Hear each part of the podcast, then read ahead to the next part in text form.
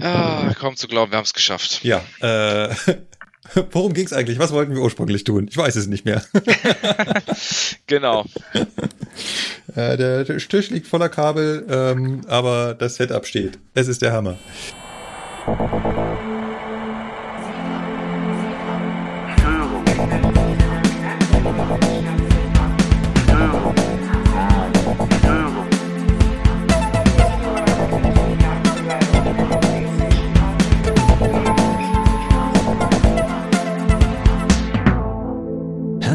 Willkommen beim Zugfunk-Podcast. Die Eisenbahn aus Sicht der Lokführer.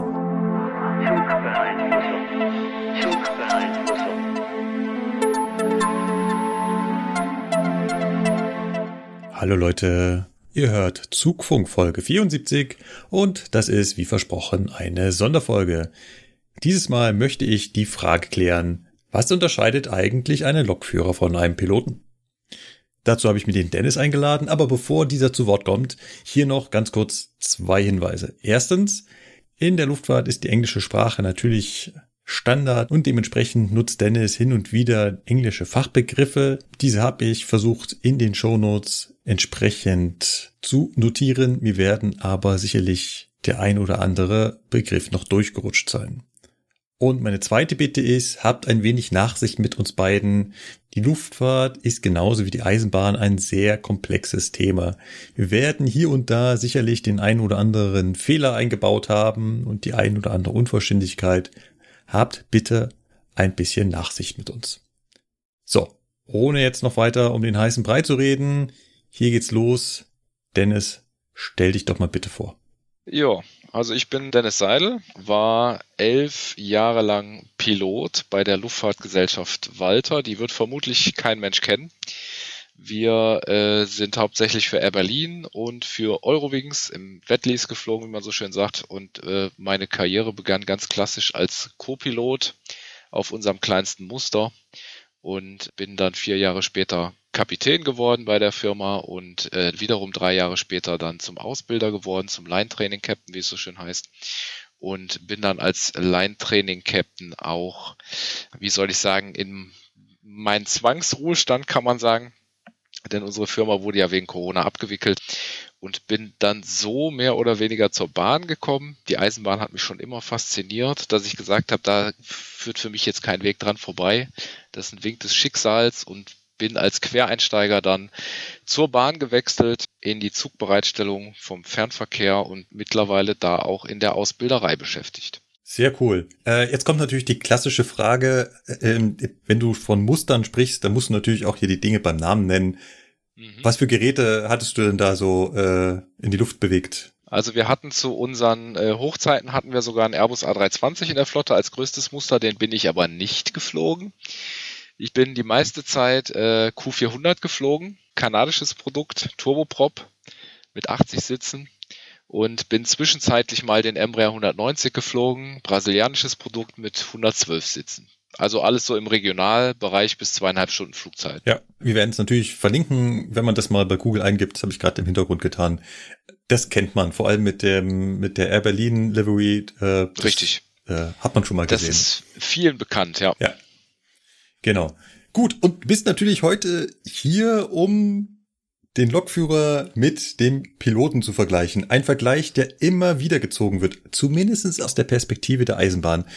Der Vergleich, den findet man immer wieder, egal ob es ums Gehalt geht oder um irgendwelche Wertschätzungen oder Ansprüche oder allein auch nur um das Cockpit. Mhm. Der Vergleich mit den Piloten, der wird immer gezogen. Ob er so nahe liegt, das ist natürlich jetzt die Frage die, schon die, schon die doofe Frage, wenn so ein Laie in so einen Führerstand der Eisenbahn kommt, dann ist der erste Satz, oh, das sieht ja hier drin aus wie im Cockpit.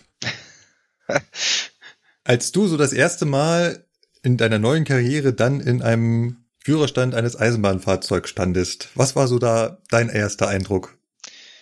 Ja, ich habe tatsächlich gedacht, wow, weil am Anfang hat man ja so gar keinen Plan, ne? Also man steht da wirklich wie die Kinder, die am Cockpit im, im Flugzeug stehen und da reingucken und einfach nur denken, wow, wahnsinnig viele Anzeigen, Knöpfe und Schalter und man hat überhaupt keine Ahnung, was man hier eigentlich macht. So ging es mir auch. Also ich war beeindruckt, muss ich ehrlich sagen. Ich bin Cockpits gewöhnt, aber ähm, ich war auch von den Führerständen der modernen Züge ziemlich beeindruckt. Oh, das, äh, das äh, finde ich faszinierend. Da bin ich jetzt ein wenig überrascht. Ich hätte gedacht, dass dann der, der, der Pilot sagt, naja, die paar Knöpfe, das ist ja jetzt halb so wild. ja, Tatsache äh, gibt es natürlich im, im Cockpit wesentlich mehr, aber und ähm, da, da kann ich gleich, wie soll ich sagen, anderes Thema anschneiden, weil ja. alle immer sagen, die Fliegerei sei ja so ähm, so weit entwickelt und da, der Flieger macht ja eh alles alleine. Mhm. Und ich kann immer sagen, es ist eigentlich anders, weil ein Eisenbahnfahrzeug, egal ob Lokomotive oder Triebzug, hat so wahnsinnig viel Platz und Zuladung, dass eben der Zug oder Triebzug mit jede Menge Rechnern vollgestopft ist und eigentlich das moderne Fahrzeug ist. Im Flugzeug muss man ja Gewicht und Platz einsparen, wo man kann. Das heißt, gerade im Flugzeug haben wir nicht so viel Automatismus wie im Zug. Und das ist immer was, wo man mit den Lokführern gerne ins Gespräch kommt, ne? weil die immer denken, es ist andersrum. Ja. Der Automatisierungsgrad finde ich auch eine spannende Perspektive, dass der Automatisierungsgrad nicht von den technischen Möglichkeiten abhängig ist, sondern auch, ja, dass Zuladung ein Aspekt ist. Nach dem Motto, wenn ich das ganze Volumen hinten mit Serverschränken vollpacken würde, dann äh, würde das Fliegen ein anderes sein. Das ist richtig. Also äh, wenn man allein eine, eine moderne Elektrolokomotive nimmt, die äh, gute 88 Tonnen auf die Waage bringt, ja. ein Kurz- bis Mittelstreckenflugzeug kommt auf 50 bis 70 Tonnen Gesamtgewicht. Und wenn man jetzt das Flugzeug, also ein Airbus A320 zum Beispiel, mit seinen 85 Tonnen schieße ich jetzt mal raus, neben so eine Lokomotive stellt, dann sieht die Lokomotive sehr klein dagegen aus. Aber die wiegen exakt gleich. Das heißt, der Flieger ist zwar so viel riesiger, ja. muss aber auf sehr viele Dinge verzichten, im Gegensatz zur Eisenbahn. Ja, also äh, die, die Lokomotive hat ja einen richtigen Maschinenraum, wo man alles unterbringen kann. Sowas gibt es im Flugzeug nicht. Deswegen haben wir im Flugzeug eigentlich weniger Automatismen und Computer, als es bei der Eisenbahn der Fall ist. Also du bist sehr gut. Hier steht Max Takeoff Weight von A320 von 77 Tonnen. Ja, da war ich nah dran. ja, also das habe ich noch nie so verglichen dass eine durchschnittliche Lok schon mal deutlich schwerer ist als so ein A320. Mhm. Okay, klar, und da gibt's natürlich Beschränkungen. Das führt uns jetzt genau in das Thema, dass wir die beiden Berufsbilder miteinander vergleichen wollen. Mhm. Und ich würde am Anfang anfangen. Und zwar, was steht am Anfang eines Berufsbilds? Natürlich die Ausbildung. Mal die ganz doofe Frage eines Unwissenden, wo war denn die große Herausforderung in der Ausbildung zum Piloten? Was war da so der Punkt, wo du sagst, wow, das ist jetzt aber schwer? Das kann man tatsächlich ganz, ich, ich glaube, da fühlen alle Piloten gleich, weil die Pilotenausbildung ist enorm viel Stoff in sehr kurzer Zeit enorm komprimiert, was man sich in, in den Kopf pressen muss. Mhm. Das ist, äh, wie man so schön sagt, Druckbetankung. Es ist eine wahnsinnige Menge an Stoff in sehr kurzer Zeit und die theoretische Verkehrspilotenprüfung war für viele schon die erste Grenze zum Scheitern, weil wir da 14 Fächer in drei Tagen geprüft haben ohne Hilfsmittel. Unser einziges Hilfsmittel war der Kopf und für diesen Termin vorbereitet zu sein, war für viele schon die erste Hürde.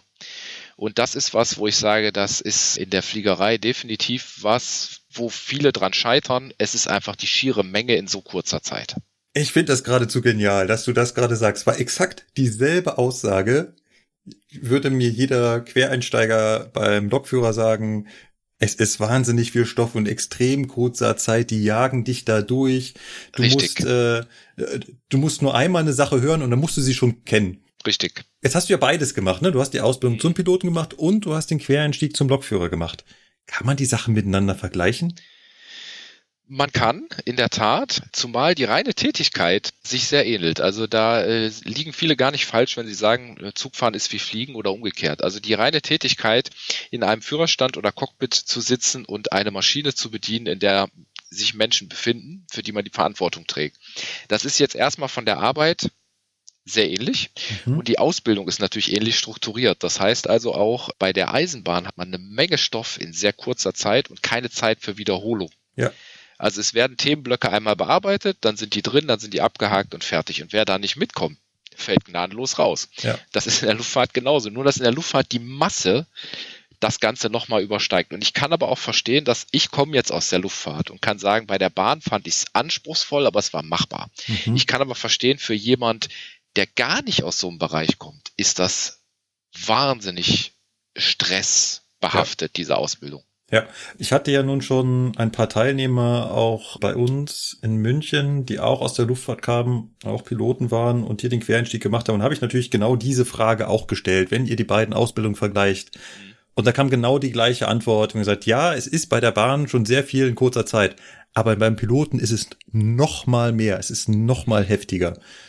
Ja, das stimmt. Also man muss ja auch da, dazu sagen, äh, wenn man jetzt zweidimensional unterwegs ist, hat man zum einen immer die Möglichkeit, tatsächlich im Zweifel den Zug einfach anzuhalten und Problemsuche zu machen. Ja, Das kann man im Flieger jetzt nicht. ja, Und wir fliegen in der dritten Dimension. Das heißt, wir haben auch mit Wetterphänomenen zu tun, denen ich als Lokführer jetzt nicht ausweichen kann, Mhm. aber als Pilot sehr wohl. ja, Und da muss man so unheimlich viel auch über Wetter, Klima, globale Winde äh, und, und Atmosphäre und solche Sachen lernen. Das muss man ja als Lokführer zum Beispiel überhaupt nicht, weil entweder es regnet oder es regnet halt nicht. ja. Aber als Pilot kann ich entscheiden, über das Wetter, unter das Wetter, links oder rechts vom Wetter zu ja. fliegen. Bevor wir jetzt in die Tätigkeit an sich einsteigen, würde ich noch so eine eigennützige Frage zwischenschieben wollen. Klar. Stichwort Ausbilder. Jetzt hast du gesagt, du warst auch als Pilot, bist du schon in die Ausbildungsriege gegangen. Jetzt hast du natürlich hier in der Lokführerkarriere auch Ausbilder kennengelernt. Kanntest sicherlich auch aus der Luftfahrt Ausbilder. Ist die Art und Weise, wie Ausbilder da arbeiten, ähnlich? Also sind die, kommen die auch total aus der Praxis? Sind das quasi Piloten, die einfach nur einen Schritt weitergegangen sind? Oder funktioniert die Tätigkeit des Ausbilders in der Luftfahrt ganz anders? Das ist in der Tat eine interessante Frage und da gibt es Unterschiede. Also es ist so, dass bei der Eisenbahn oft ja äh, wirkliche Ausbilder, also nicht die Praxisvermittler, sondern die, die dann TFA werden, also Ausbilder, dann auch mehr oder weniger eine Bürostelle bekommen und Mhm. geregelte Arbeitszeiten Ja. und auch Theorieunterricht machen. Und Ja. ähm, da muss ich sagen, in der Luftfahrt haben Ausbilder jeglicher Art viel mehr Freiraum, Verantwortung, Eigenverantwortlichkeit und auch dürfen wesentlich mehr Dinge tun, als es jetzt bei der Eisenbahn der Fall ist. Ich bin ja jetzt Fachvermittler, also Praxisvermittler zum Beispiel und darf viele Dinge nicht tun, obwohl ich es könnte. Und in der Luftfahrt wird äh, allen Ausbildern, egal in welcher Stufe, unheimlich viel Eigenverantwortung mitgegeben. Sie dürfen sogar schon in der ersten Stufe Prüfungen abnehmen, mal so als Beispiel. Wo man Mhm. jetzt in der Eisenbahnwelt ja erstmal Prüfer werden muss, Ja. um irgendwas zu prüfen. Ja. Darf man in der Luftfahrt zum Beispiel als Line-Training-Captain schon äh, Prüfungen abnehmen. Und da ist es auch so, in der Luftfahrt ist es oft so, dass äh, gerade solche Tätigkeiten wie Ausbilder, Prüfer, da wird verlangt, dass die mindestens 50 Prozent draußen sind und fliegen, um bei den Leuten am Nerv der Zeit zu bleiben und wirklich auch zu sehen, was sind die Herausforderungen in der Operation. Wo hier ja doch auch viele Bürotage schon mal geplant sind jetzt bei der Eisenbahn. Ne? Ja, also ich bin, wenn, wenn ich gut bin, komme ich auf 20 Prozent, aber auch nur, weil ich das will und mich, Mhm. weil und darum kämpfe. Kollegen schaffen es vielleicht auf 10 Prozent ihrer Arbeitszeit noch selber eigenverantwortlich draußen zu fahren. Ja, es ist halt auch so, dass wirklich in der, in der Luftfahrt werden Ausbilder jeglicher Stufe und da fängt man schon früh an. Also auch Co-Piloten werden zum Beispiel zum Ground Instructor schon rangezogen. Das sind welche, die dann schon das trockene Training machen dürfen. Also im Mock-up nennt sich das. Also im, im, die Piloten müssen erstmal in einen Procedure-Trainer gehen äh, wo sie diese ganzen Prozeduren und Handgriffe lernen, bevor sie wirklich in den Simulator dürfen. Und das dürfen Co-Piloten dann als Ground Instructor zum Beispiel begleiten, dieses Training. Und Mhm. da wird denen schon so viel mitgegeben, auch an, an Stoff als Ausbilder. Das ist eine richtige Ausbildung, die die machen. Da wird denen schon früh Verantwortung übergeben und auch dort dürfen die schon Teilnehmer auch durchfallen lassen. Ohne dass der, ein Prüfer das mh, sich angucken muss. Also sie dürfen dann in gewissen Phasen der Ausbildung auch schon sagen, jemand kommt weiter oder fällt durch. Und das ist ja zum Beispiel was, das dürfte ich als Praxisvermittler jetzt nie machen. Ja, richtig, richtig. Und äh, da gehen die Verantwortlichkeiten schon auseinander und auch die Tätigkeiten. Da werden die Leute viel früher an die Verantwortung rangezogen, wie wichtig diese Aufgabe der Ausbilderei ist. Und je weiter man kommt, also Line Training Captain, dann geht's weiter zum Type Rating Instructor und zum Type Rating Examiner, das ist dann der Prüfer wiederum. Da werden, werden immer mehr Verantwortlichkeiten auf die Person übertragen, aber du darfst zu jedem Zeitpunkt in dieser Karriere schon sehr schwerwiegende Entscheidungen treffen. Mhm. Und das ist ein Prozess, auf den wird man vorbereitet, schon sehr früh. Und da finde ich, ist tatsächlich in der Eisenbahnwelt die Ausbilderei ein bisschen anders. Da wird vieles immer in Hände von Prüfern gegeben, um letztlich sich die, die Auszubildenden anzugucken und die anderen dürfen nur ausbilden und das finde ich auch ein bisschen unfair den Kollegen gegenüber, ne? die ja selber aus der Praxis kommen, die ausbilden, die Ahnung haben und dann dürfen sie aber nicht prüfen. Das finde ich ein bisschen schade. Ja, da sprichst du mir aus dem Herzen. Ich finde auch, also seitdem ich selber die Tätigkeit des Prüfers mit übernehme, finde ich auch, hat sich meine Rolle als Ausbilder nochmal geändert und ich fände es eigentlich nicht schlecht, wenn das eigentlich so ein Automatismus wäre ja, es wäre ja auch schön, wenn du dich auf deine Kollegen verlassen kannst und weißt, du hast Praxisvermittler oder TFAs, die ihr Handwerk verstehen, die die Leute sehr gut einschätzen können und die auch sagen können, der hat noch Bedarf, den würde ich jetzt nicht weiterkommen lassen, den mhm. finde ich super, der ist fit, äh, den kannst du bestehen lassen, dass auch, dass die Leute schon früh in diese Art der Entscheidungsfindung auch reinfinden, ja, weißt nee, du? Das haben wir bei uns nicht, das stimmt. Hm. Das finde ich zum Beispiel ein bisschen schade. Ja. Ich habe ja gesagt, mhm. nächster Block ist jetzt wirklich die Tätigkeit an sich. Und jetzt stelle ich mal die ganz doofe Frage. Wie komplex ist denn die Tätigkeit des Fliegens? Also mal auf den Punkt gebracht. Ist es schwerer, ein Flugzeug zu fliegen, als einen Zug zu fahren? Kurze Antwort ja. Kann ich direkt sagen, definitiv. Wenn ich das noch ausschmücken soll, kann ich ja, dir das auch begründen. also es ist schon so, dass allein, äh, wie ich das vorhin kurz angesprochen hatte, die dritte Dimension fügt natürlich auch eine unheimliche Komplexität hinzu. Mhm. Weil du äh, bei der Eisenbahn im zweidimensionalen Bereich sind Risikoquellen zwar vorhanden, aber in begrenzter Form. Und diese Risikoquellen für den Betrieb, die von außen einwirken können, sind in der Luftfahrt massiv, wenn man bedenkt, dass man sich in der dritten Dimension bewegt und jetzt auf, man nimmt eine Straßenkarte und legt noch eine drauf und noch eine drauf und noch eine drauf und das ist dann der Luftraum. So mhm. viele Luftstraßen sind dort oben verbaut, sage ich mal. Ja. Dann kommt noch böses Wetter dazu, um das alle rumfliegen wollen und da oben ist ein riesen da ist ein riesen Verkehrsaufkommen. Und wenn da jetzt Leute dabei sind, die gerade nicht auf der Höhe sind oder gerade dabei sind, eine gewisse Freigabe äh, zu überschreiten, dann kommt man sich da oben auch sehr nah. Das heißt, der dreidimensionale Raum schafft natürlich auch Risikoquellen, was die äh, Arbeitsbelastung und den Stress eines Piloten natürlich latent erhöht. Weil du nicht nur mit dir und deiner Ebene beschäftigt bist, sondern mit dem, was über dir und unter dir passiert. Und mhm. allein diese Tatsache ist, was Mehrfachbelastung angeht, äh, einfach um Vielfaches höher als jetzt bei der Eisenbahn. Ja. Weil wenn ich auf einer eingleisigen Strecke unterwegs bin, dann weiß ich, entweder ist vor mir was oder hinter mir was, aber mehr kann nicht passieren. Ja. Du hast vorhin auch schon einen wichtigen Punkt, glaube ich, hervorgehoben. Die Eisenbahn hat ja den markanten Spruch, Stillstand ist die höchste Form der Betriebssicherheit. Das heißt, ja. im Zweifelsfall ist es immer sicherer, stehen zu bleiben. Es ist auch so ein Fakt, das ist gerade bei Quereinsteigern noch nicht ganz so drin. Da hört man dann oft den Satz, ja, aber kann da nicht hinten jemand auffahren? Nein, geht halt nicht bei der Eisenbahn. Deswegen kann man immer sagen, im Zweifelsfall bleib halt stehen. Und Richtig. Das, das ist so eine Option, das hast du vorhin schon gesagt, und das ist auch jedem klar, das geht natürlich in der Luft nicht. Also du kannst nicht stehen bleiben, weil dann fällst du wie ein Stein vom Himmel. Und damit ist niemandem genau. geholfen. Ja, das ist eben auch schwierig für viele, die ihre Pilotenkarriere starten, also die sozusagen frisch aus der Ausbildung kommen und dieser Punkt immer weiter zu machen, immer, immer weiter, weil man nicht anhalten kann, weil man nichts rückgängig machen kann. Es geht immer vorwärts. Das ist ein, für, gerade für Neue, in, in schwierigen Situationen, ein unheimlicher Stressfaktor. Ja. Und ja. diesen Stressfaktor kann man bei der Eisenbahn rausnehmen, indem man immer sagt, weißt du was, wenn du keine Ahnung hast, was hier gerade abgeht, mhm. mach eine Schnellbremsung bis zum Stillstand, ja. halte an, atme durch und dann sammelst du dich. Und das kann man im, im Flieger nicht machen. Genau. Im Extremfall bin ich da auf jeden Fall bei dir. Diesen Effekt, jetzt, wie du, wie du ihn so schön aussprichst, es geht immer weiter und immer weiter und immer weiter.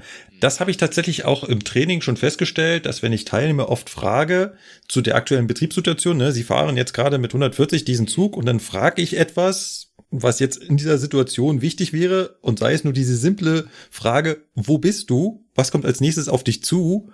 Und dann kommt dann hin und wieder vom Teilnehmer tatsächlich die Antwort, äh, warte. Wir können nicht warten. Wir bewegen uns gerade mit ja. 140 kmh durch die Landschaft. Warten ist keine Option. Ja, gut, klar. Da, da, da entsteht natürlich auch dieser Stress, ne? Natürlich. Klar, beim Fliegen nochmal in der, in der Gefährlichkeit viel höher, weil natürlich auch in den kritischen Situationen die Option nicht zur Verfügung steht. Im Zug dann natürlich schon. Äh, sollte der Teilnehmer wirklich nicht mehr wissen oder keiner mehr wissen, wo er gerade ist, dann würden wir halt anhalten und das rausfinden. Genau. Ja, genau. Die, mhm. jetzt würde ich das ganz gerne nochmal ganz kurz runterbrechen. Mhm. Du hast ja in das Fliegen mit einbezogen nicht nur, wie heißt es so schön, nicht nur das Aviate, sondern auch das Navigate und das Communicate. Wenn du jetzt aber nur das Fliegen mal an sich rausnimmst, also wirklich nur dieses, ich habe das Fluggerät in der Hand. Die Tätigkeit. Und muss jetzt ja. es steuern. Mhm. Das Vergleich, vergleichen mit der Eisenbahn ist wahrscheinlich auch immer noch schwerer, oder? Es ist zwar ja, es ist schwierig zu vergleichen, aber äh, man kann den Vergleich ziehen. Also die reine Tätigkeit, da zu sitzen und diese Maschine zu bedienen, also ein Fortbewegungsmittel, mhm. es ist ja in beiden Fällen so, ja. ist die Tätigkeit an sich sehr, sehr ähnlich, weil du musst genauso mit den Augen die Instrumente scannen. Ne? Wie schnell ja. fahre ich oder wie schnell fliege ich? Gut, ähm, wo bin ich? Wie weit habe ich es bis zu meinem nächsten Checkpoint, wo ja. ich was beachten muss? Beispiel Wachsamkeitstaste. Mhm. Ähm, das sind so Dinge, die finden im Flieger natürlich genauso statt. Hat dir das geholfen?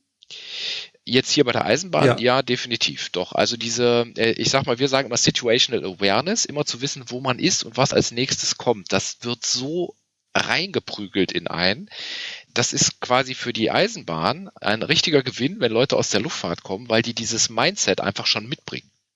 Also das hat mir enorm geholfen, dieses, dieses Wissen, wo bin ich, was kommt als nächstes, was habe ich als nächstes zu tun. Ich muss die ganze Zeit scannen. Mhm. Ne, bin ich zu schnell, zu langsam? Ja. Was sagen meine Anzeigen? Dieses Parallelarbeiten auf einem Display, während man draußen aber die Signale beachten muss, das sind natürlich Dinge, da hat mir die Luftfahrt wahnsinnig geholfen, bin ich ehrlich. Das glaube ich. Ja, ja, aber von der Tätigkeit hast du schon recht. Also die reine Tätigkeit, sehr ähnlich.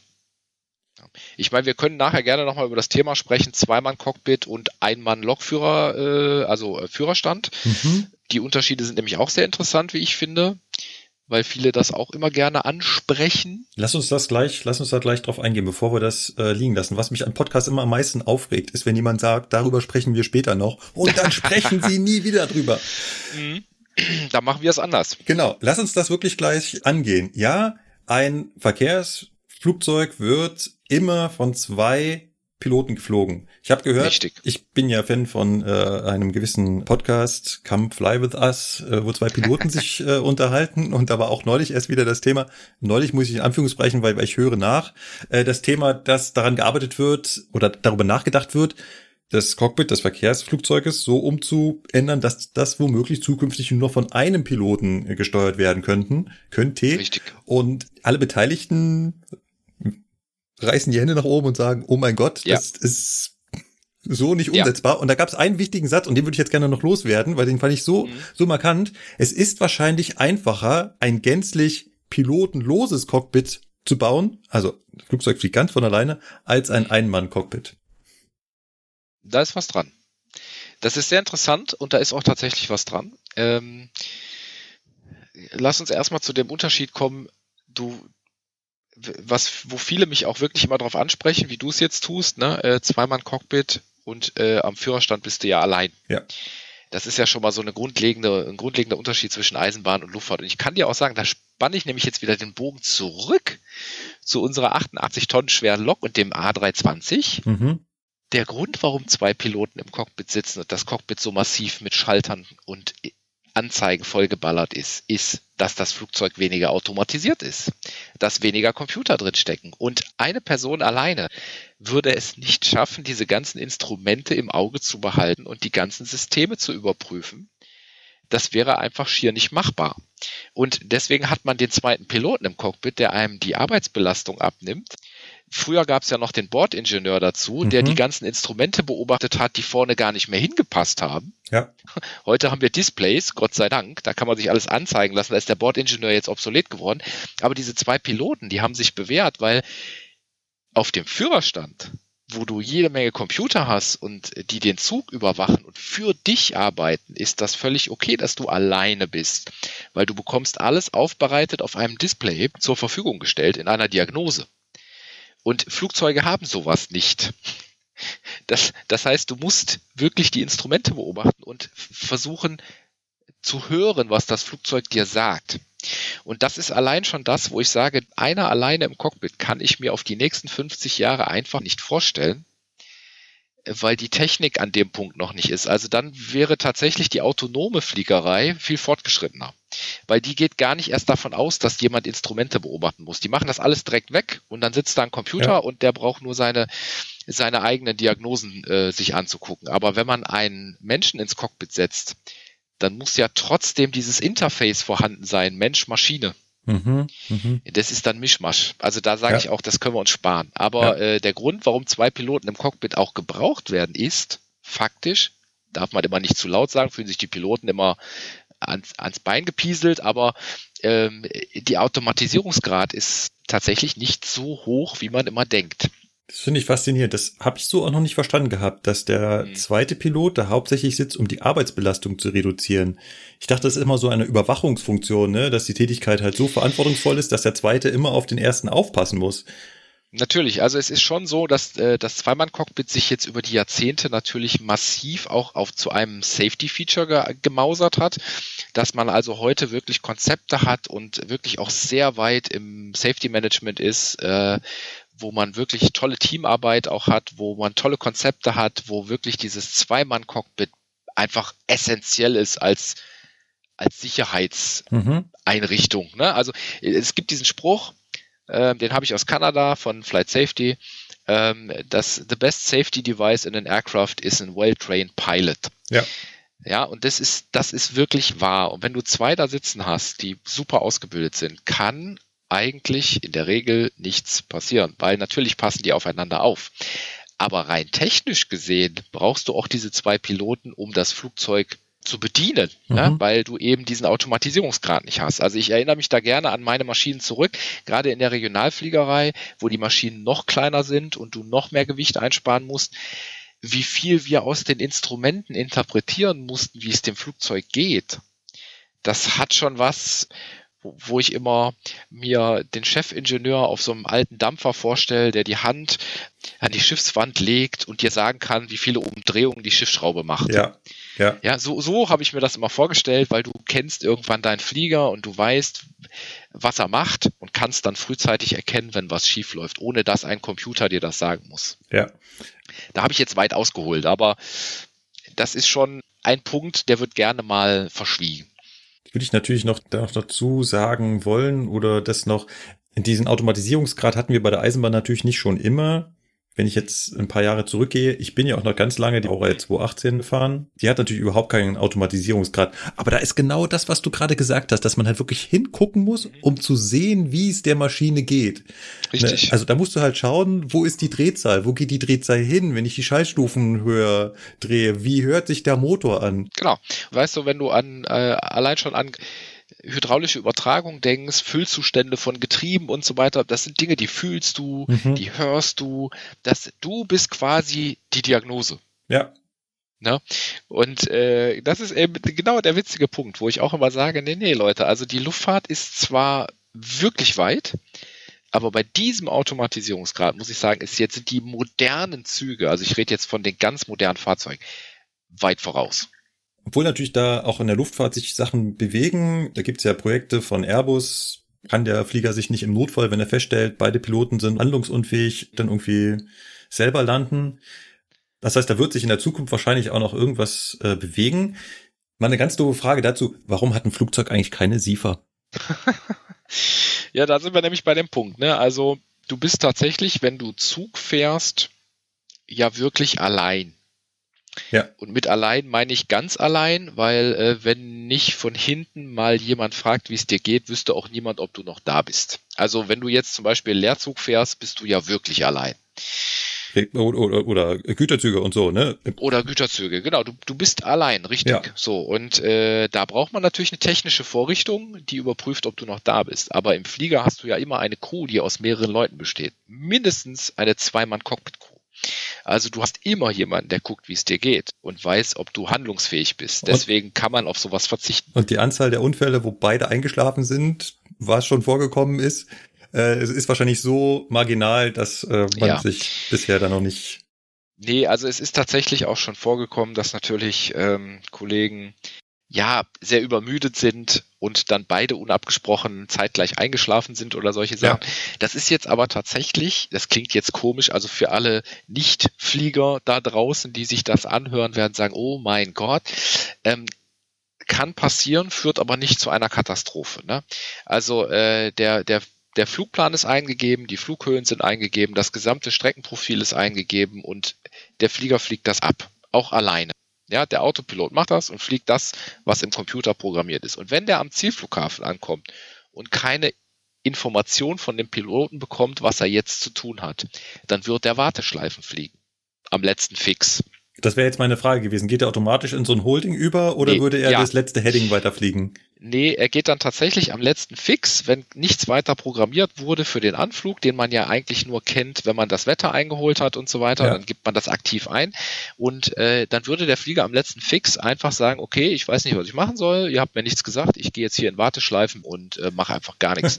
und äh, das ist aber tatsächlich auch schon vorgekommen, wo Piloten, muss man jetzt sagen, wir reden mal Klartext, die sind eingeschlafen, sind in diese Warteschleife reingeflogen, haben ein paar Kreise gedreht und sind irgendwann wieder wach geworden, haben sich gedacht, oh, haben wir wohl was verpasst. Ist doof. Ne? Also ja. ähm, solche Kollegen verlieren dann auch ihren Job. Das ist jetzt nicht geil, wenn das passiert. Aber die sind nicht vom Himmel gefallen deswegen. Ja. Ja, also das will ich damit sagen. Der Sicherheitsfaktor ist noch groß. Da kann man aber auch dazu sagen, was ich auch gelernt habe, ist, man darf aber im Cockpit auch schlafen. Also ähm, ja. dann wird dann wirklich abgesprochen, ne, ich mache jetzt einen Powernap und dann ist halt wirklich einer von beiden, macht halt absichtlich wirklich die Augen zu und in dem Moment muss der andere natürlich hundertprozentig und definitiv wach bleiben. Richtig. Das ist tatsächlich offiziell auch so ähm, zugelassen, also es ist ein zugelassenes Verfahren, dass wenn die Kollegen länger fliegen oder selbst auf der Kurzstrecke, wenn du einen langen Tag hast, 14 Stunden und fliegst sechs Flüge oder sowas, das mhm. ist enorm anstrengend, dann kannst du deinem Kollegen sagen, du pass auf, ich möchte kurz die Augen zumachen, ich will einen kleinen Powernap machen, kannst du bitte alles übernehmen. Der Kollege weiß dann Bescheid und weiß, dass er jetzt alleine die ganze Arbeit übernimmt. Das ist abgesprochen, das ist in Ordnung. Also das ist ein zugelassenes Verfahren. Das ist sogar, sagt die EASA und das Luftfahrtbundesamt, die sagen halt, es ist auch eine Erhöhung der Sicherheit natürlich. Ja, nachvollziehbarerweise. Wenn der Kollege müde mhm. ist, dann soll er um Gottes Willen eine Viertelstunde schlafen. Ja, ja, absolut nachvollziehbar. Gehen wir mal einen Schritt weiter. Gehen wir vielleicht ein Stück weit von dem eigentlichen Fliegen weg. Mhm. Die Aufgaben eines Lokführers ist ja noch mehr als nur den Fahrschalter vor und zurück bewegen und hin und wieder mal bremsen, sondern wir machen ja, also unser Tätigkeitsfeld ist noch viel größer. Wir müssen einen Zug aufrüsten können. Wir müssen einen Zug vorbereiten können, Überprüfungsarbeiten machen können. Wir müssen auch Schäden an Fahrzeugen feststellen können. Mhm. Gibt es das beim Piloten auch? Ja, also da äh, ist tatsächlich, da kann ich sagen, ist die Überschneidung zwischen beiden Berufen sogar sehr, sehr groß. Also dies, das wird von einem Piloten immer vorausgesetzt, den Flieger sozusagen aus dem stromlosen Zustand aufzurüsten, alle Prüfläufe durchzuführen, Mängel festzustellen und einzutragen, zu melden. Alles, was wir jetzt bei der Eisenbahn natürlich auch kennen. Ne? Also du machst einen Vorbereitungsdienst, du machst die Prüfläufe, du meldest Mängel und Schäden, äh, sagst, ob das Fahrzeug betriebsbereit ist oder nicht, musst mit der Verkehrsleitung darüber diskutieren oder es einfach melden. Und das ist exakt sage ich mal, da sind sich beide Berufe sehr ähnlich. Es wird in der Luftfahrt etwas akribischer dokumentiert, muss ich zugeben. Mhm. Das fehlt mir manchmal in der Eisenbahnwelt ein bisschen akribische Dokumentation. Da mangelt es manchmal ein bisschen. Aber also jetzt seitens der Kollegen selbst, ne? nicht seitens des Betriebs. Ja. Sondern ja. Äh, ich, ich finde, dass viele Kollegen zu wenig dokumentieren und auch zu wenig umfangreich dokumentieren, weil du kennst es, Übergabebuch, es heißt Übergabebuch, weil du damit den Zug oder die Lok einem Kollegen übergibst und der will ja wissen, was damit los ist. Ja. Und wenn ich da reingucke und die Kollegen schreiben immer nur so einen Einzeiler rein, wo ich mir rein interpretieren muss, was gemeint ist, dann, also ein Dreizeiler könnte es schon sein. Und in der Luftfahrt ist wirklich so, da wird akribisch dokumentiert und da schreibt der Kollege auch immer rein, was er schon gemacht hat. Ne, folgendes ja. Problem, Das habe ich versucht, war erfolglos. Das habe ich versucht, war erfolglos. Das habe ich gemacht, ging nicht, habe ich gemeldet. Du bist direkt im Bild. Du guckst dir das Ding an und sagst, ah cool, brauche ich nichts mehr machen, hat er alles gemacht. Da schließt sich die doofe Frage an. Es gibt ein Übergabebuch für Flugzeuge? Ja, das ist das technische Logbuch. Das ist vorgeschrieben und das ist Kapitänsbusiness, weil der Kapitän muss sozusagen, das ist auch ein kleiner Unterschied wieder zur Eisenbahn. Witzig, dass du es sagst. Ich musste als Kapitän den Flieger übernehmen, musste mir den technischen Zustand angucken und die Dokumentation und muss dann entscheiden, ob ich als Kapitän, also als Commander, um genau zu sein, den Flieger akzeptiere. Und erst wenn ich mein Unterschrift darunter gesetzt habe, accepted by Commander, war das meine Maschine. Ah. Bis dahin konnte ich immer sagen, Leute, ich habe den Flieger nicht accepted, äh, ist eure Baustelle. Na, es läuft in der Eisenbahnwelt auch ein bisschen anders. Der Lokführer muss jetzt nicht aktiv den Zug übernehmen mit einer Unterschrift. Aber das wäre mal ein interessantes Verfahren, ne? sich mal so einen Überblick über den technischen Zustand zu verschaffen und dann zu sagen, ja, okay, akzeptiere ich, nehme ich und unterschreibe dafür. Im Prinzip findet es ja so ein bisschen statt, nur nicht ganz so explizit. Es ist mehr so, genau. ein, so eine implizite Übergabe. Es gibt so ein Übergabegespräch ja. und da kann auch auf Fehler und Probleme hingewiesen werden. Und natürlich ja. kann der neue Kollege sagen, ja, schön, dass du bis hierher gefahren bist mit dem Zug, aber ich fahre den so nicht weiter genau, ist durchaus, habe ich auch schon mehrfach erlebt, ja. auch äh, durchaus nachvollziehbar, weil der Kollege, der dann natürlich fährt, auch sagt, na, ich darf bis zum Endbahnhof natürlich weiterfahren, aber am Endbahnhof muss natürlich ein anderer Kollege jetzt den Zug übernehmen und der wird dann wahrscheinlich sagen, so fahre ich, das ist ja ein neuer Startbahnhof für ja. ihn, ne? Und ja. ein, ja, eine, ein Beginn einer Zugfahrt und kann er nicht machen. Das ist dann auch korrekt so. Nur wie gesagt, der Ablauf ist tatsächlich in der Luftfahrt ein bisschen anders. Da musste ich das Flugzeug wirklich akzeptieren, bevor es meins war. Und dann habe ich auch die Verantwortung dafür getragen, was damit passiert ist. Mhm. Ja, ist natürlich jetzt in der Bahnwelt ein bisschen anders, ja. Ja, wenn wir jetzt schon uns ein bisschen mit den Problemen und mit der Technik auseinandersetzen, mal die provokante Frage, wie intensiv kennt ein Pilot die Technik seines Flugzeugs im Vergleich zum TF? Ja, das werde ich auch sehr oft gefragt tatsächlich. Also äh, ist auch eine gute Frage, hört man oft. Und da muss ich auch sagen, die Piloten sind wahnsinnig detailreich geschult für ihr Flugzeug. In der Eisenbahnwelt heißt es ja Fahrzeugausbildung. Ja. Wenn du jetzt aber diverse Fahrzeuge schon hast, gestaltet die sich ja relativ kurz. Ja. Ist durchaus auch in Ordnung, weil wenn du einen ICE kennst, sage ich mal, dann sind gewisse Dinge einfach dir bekannt. Das ist auch in Ordnung so. Und äh, bei der Fliegerei ist es ein bisschen anders, weil jede Maschine für sich einzigartig zu betrachten ist. Also die ist ein Ingenieurskunstwerk und leider kann dir da oben niemand helfen. Also du kannst da oben jetzt auch nicht dein Handy zücken und eine Hotline anrufen und sagen, ich habe ein Problem, kannst du mir mal sagen, was ich machen soll. Das wäre meine nächste Frage gewesen. Ja, äh, es die Möglichkeit besteht, über das System ACAS, das ist ein Funksystem, Textnachrichten äh, ganz einfach äh, zu schicken an die Technik, mhm. Basis. Und wenn die das lesen, schicken die dir auch innerhalb von fünf bis zehn Minuten eine Antwort. Aber das sind nur ein paar Zeilen, das ist wenig Text. Die können dir jetzt nicht wirklich weiterhelfen, außer zu sagen, dreh bitte um, flieg zurück nach Düsseldorf oder äh, ja. continue flight und ja. äh, wir kümmern uns drum. Aber du bist da oben alleine mit dem Problem. Und das ist auch die Sache, warum Piloten über drei Monate auf diesem Flugzeug geschult werden und wirklich bis ins letzte Detail und jede Schraube wird da besprochen, ja. damit du dein Flugzeug kennst. Da sind wir wieder beim Thema. Ne? Ich meine, wenn ich jetzt eine Fahrzeugausbildung gemacht habe und ich bewege das Fahrzeug und ich habe ein Problem, kann ich immer zur Not anhalten und mir das Fahrzeug in Ruhe angucken. Ja. Das geht halt da oben nicht. Mhm. Deswegen kann ich dir sagen, also die ähm, Piloten dürfen in der Regel auch nicht mehr als drei Flugzeuge parallel fliegen. Das wäre jetzt nämlich der nächste Punkt gewesen. Das hat man wahrscheinlich auch schon mal gehört. Ein Pilot fliegt in der Regel ein Muster, wie du vorhin so schön gesagt hast. Ja. Oder vielleicht auch noch das Schwestermuster dazu. Ich habe schon gehört, wenn man die 777 fliegt, dann kann man auch die 787 fliegen. Richtig, die, das ist so ein Common Type Rating, ja. wie das so schon heißt. Genau. Aber das ist natürlich der Unterschied zum, zu, zur Eisenbahn. Wenn ich mir meine Zusatzbescheinigung anschaue, dann stehen da mittlerweile zwölf Baureihen oder sowas drauf. Respekt, ja. Und, und die muss ich halt alle kennen, bedienen können genau. und zwar im Schlaf hoch und sagen, da hinten der Schalter umlegen, wenn es da pfeift. Mhm. Das ist, glaube ich, der Unterschied. Äh, mal jetzt, wir kommen zwar nachher noch zu den persönlichen, aber Macht das was mit einem Piloten? Also will man eigentlich mehr oder ist befriedigt einen das, wenn man sein Flugzeug so tief kennt? Ja, also das ist tatsächlich eine ganz interessante Sache. Das ist wirklich wie eine Art Beziehung, die man da eingeht. Also man kennt nachher sein Flugzeug, ne? Ja. Und du bist gerne sehr sicher auf einem Muster als fünf Muster zu fliegen. Ja. Also das, ähm, weil du dann genau weißt, dass du nicht für alle fünf Muster alles wissen kannst. Ja. Und ich kann dir auch sagen, was die Schwierigkeit daran ist. Wir haben sehr viele Dinge am Flieger, wenn du mal Checklisten guckst, was ja im Prinzip wie Störlisten sind mhm. ne, im übertragenen Sinne, ja. da haben wir sehr viele Listen mit Memory-Items. Ja. Das sind Dinge, die müssen wir aus dem Kopf zack, zack, zack, zack, zack abarbeiten, wenn es passiert.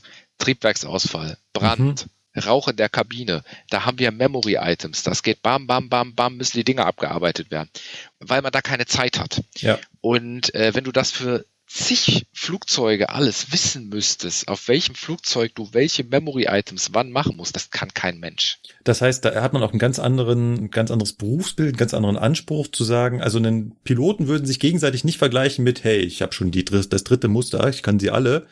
Nee. Während das beim Lokführer schon mal vorkommt, dass man stolz darauf ist, dass man besonders viele Baureihen in der, in der Liste stehen hat. Ja, ich kenne auch Kollegen, die gesagt haben, sie haben 23 Baureihen in ihrer Zusatzbescheinigung stehen oder so. Das ist natürlich super, aber ich bin mir fast sicher, dass der Kollege nicht alle 23 im Schlaf beherrscht. Ja, ja. Und äh, da wäre ich lieber derjenige, ich habe jetzt fünf Baureihen und würde sagen, mit denen bin ich relativ sicher. Ja. Also ich muss nicht unbedingt noch mehr machen, weil ich ja. möchte eher die Baureihen, die ich habe, die möchte ich auch sicher beherrschen. Und das ist auch wieder was, das kommt so ein bisschen aus der Luftfahrt, wo man das ja kennt, dass man ja. im Prinzip nur ein oder zwei Muster fliegt, ja. ja. Oder maximal drei, aber das ist schon wirklich selten. Das höchste der Gefühle. Also es ja. gibt auch Familienratings. Ich meine, A320 ist eine Familie, also 3, 318, 319, 320, 321 sind dann halt, ja. ja. Die darfst du dann alle fliegen mit einem Rating, aber das ist die 320 Familie. Mhm ist, das, das ist auch noch okay, weil die sind eigentlich alle gleich, nur unterschiedlich groß. Das mhm. ist in Ordnung. Ja. Bleiben wir mal bitte bei der Technik. Mhm. Unterscheidet sich der Umgang mit der Technik? Also nur so als Vergleich, wenn ich ein Problem bei einem Eisenbahnfahrzeug mit der Technik habe, dann mhm. wenden wir meistens das AEG-Prinzip an, also ausschalten, einschalten und hoffen, dass es wieder geht. Mhm. Macht und, und vor allem, ich mache das oft sehr eigenverantwortlich, ne? Also ich handle da oft nicht nach Liste, sondern so gut wie ich das Fahrzeug kenne, gehe ich davon aus, ey, wenn das System gestört ist, dann könnte ich wahrscheinlich das System mal abschalten, kurz warten, wieder einschalten und dann ist es in der Regel wieder da. Geht ein Pilot genauso ran oder sagt man als Pilot zum Beispiel, ich fasse hier keinen Schalter an, ohne dass es in irgendeiner Liste steht, dass ich den anfassen soll? Also Tatsache, es ist so, bei der Eisenbahn bin ich ganz bei dir. Ich mache auch viele Dinge super eigenverantwortlich. Auch weil ich einfach das schon zum tausendsten Mal gesehen habe und ich weiß genau, wenn der Rechner ein Problem hat, muss ich den Rechner neu starten, damit das wieder funktioniert. Ja. Ist auch super, ist auch so gewollt, sollst du so machen und wenn alles funktioniert, fragt auch keiner danach. Ist genau. super. Also bei der Eisenbahn super wichtig. Ähm, in der Luftfahrt wissen wir auch alle im Prinzip, was zu tun ist. Und äh, wir machen auch Ausschalten, Einschalten und gucken, ob es wieder geht. Aber in der Luftfahrt hat sich das so eingebrannt, also zumindest jetzt in der professionellen Fliegerei, sage ich mal, es wird nichts ohne Checkliste gemacht. Gar nichts. Und das Witzige ist, es gibt auch für alles Erdenkliche eine Checkliste. Also wirklich für alles, was du dir in deinem Kopf vorstellen kannst, gibt es eine Checkliste. Und die heißt genau so wie das Problem, was du hast. Und dann gehst du da rein und in der Checkliste steht ein Satz, no action required. ja, aber ja. du gehst in eine Checkliste. Das ja. ist einfach, ja. ich habe zum tausendsten Mal dieses Licht. Ich sag zu meinem Kollegen, keine Ahnung, bla bla bla, Caution Light Checklist. Er geht in die Checkliste, no action required, Checklist completed. Dankeschön. Äh, ja, wissen wir beide, dass das da drin steht, aber es wird gemacht. Ich sag mal, bei, bei der Eisenbahn ist es so, du kennst die Fahrzeuge, du, du weißt, wo sie manchmal mucken und dann machst du den Rechner neu starten, dann läuft das Ding wieder. Ja. Da ist dieses Checklistenarbeiten jetzt noch nicht so etabliert. ja, das stimmt. Äh, ich muss sogar sagen, es fällt sogar dem, dem meisten Kollegen schwer. Also es gibt ja einige Störungen. Also unsere Fahrzeuge, die modernen, von denen wir schon gesprochen haben, mhm. zeigen ja Störmeldungen an und dazu mhm. auch quasi Abhilfemaßnahmen. Richtig. Und es fällt Kollegen unheimlich schwer, einfach mal zu sagen, okay, ich arbeite die Abhilfemaßnahmen jetzt einfach von, von oben nach unten ab. Ja Das, die Stimmt. meisten sagen dann, äh, ja, komm, ich lege einfach den aus wieder ein, dann passt das schon. Äh, steht da aber nicht viel. ja, ja, richtig. Also äh, ne, äh, das ist, das finde ich ja übrigens schön an den an den neuen Fahrzeugen, dass die dir schon alles aufbereitet auf dem Display ja. einfach zur Verfügung stellen. Du brauchst es nur abarbeiten. Aber leider nicht kontextsensitiv. Das ist etwas, was ich sehr stark bemängle. Ich glaube, dass das bei einem Flieger unterschiedlich ist. Strafe mich bitte lügen, falls es so sein sollte. Aber ein Eisenbahnfahrzeug stellt eine Störung fest und schreibt dazu einen feststehenden Abhilfetext. Es kann allerdings sein, dass diese Störung gerade auftritt, weil du schon eine andere Störung abarbeitest.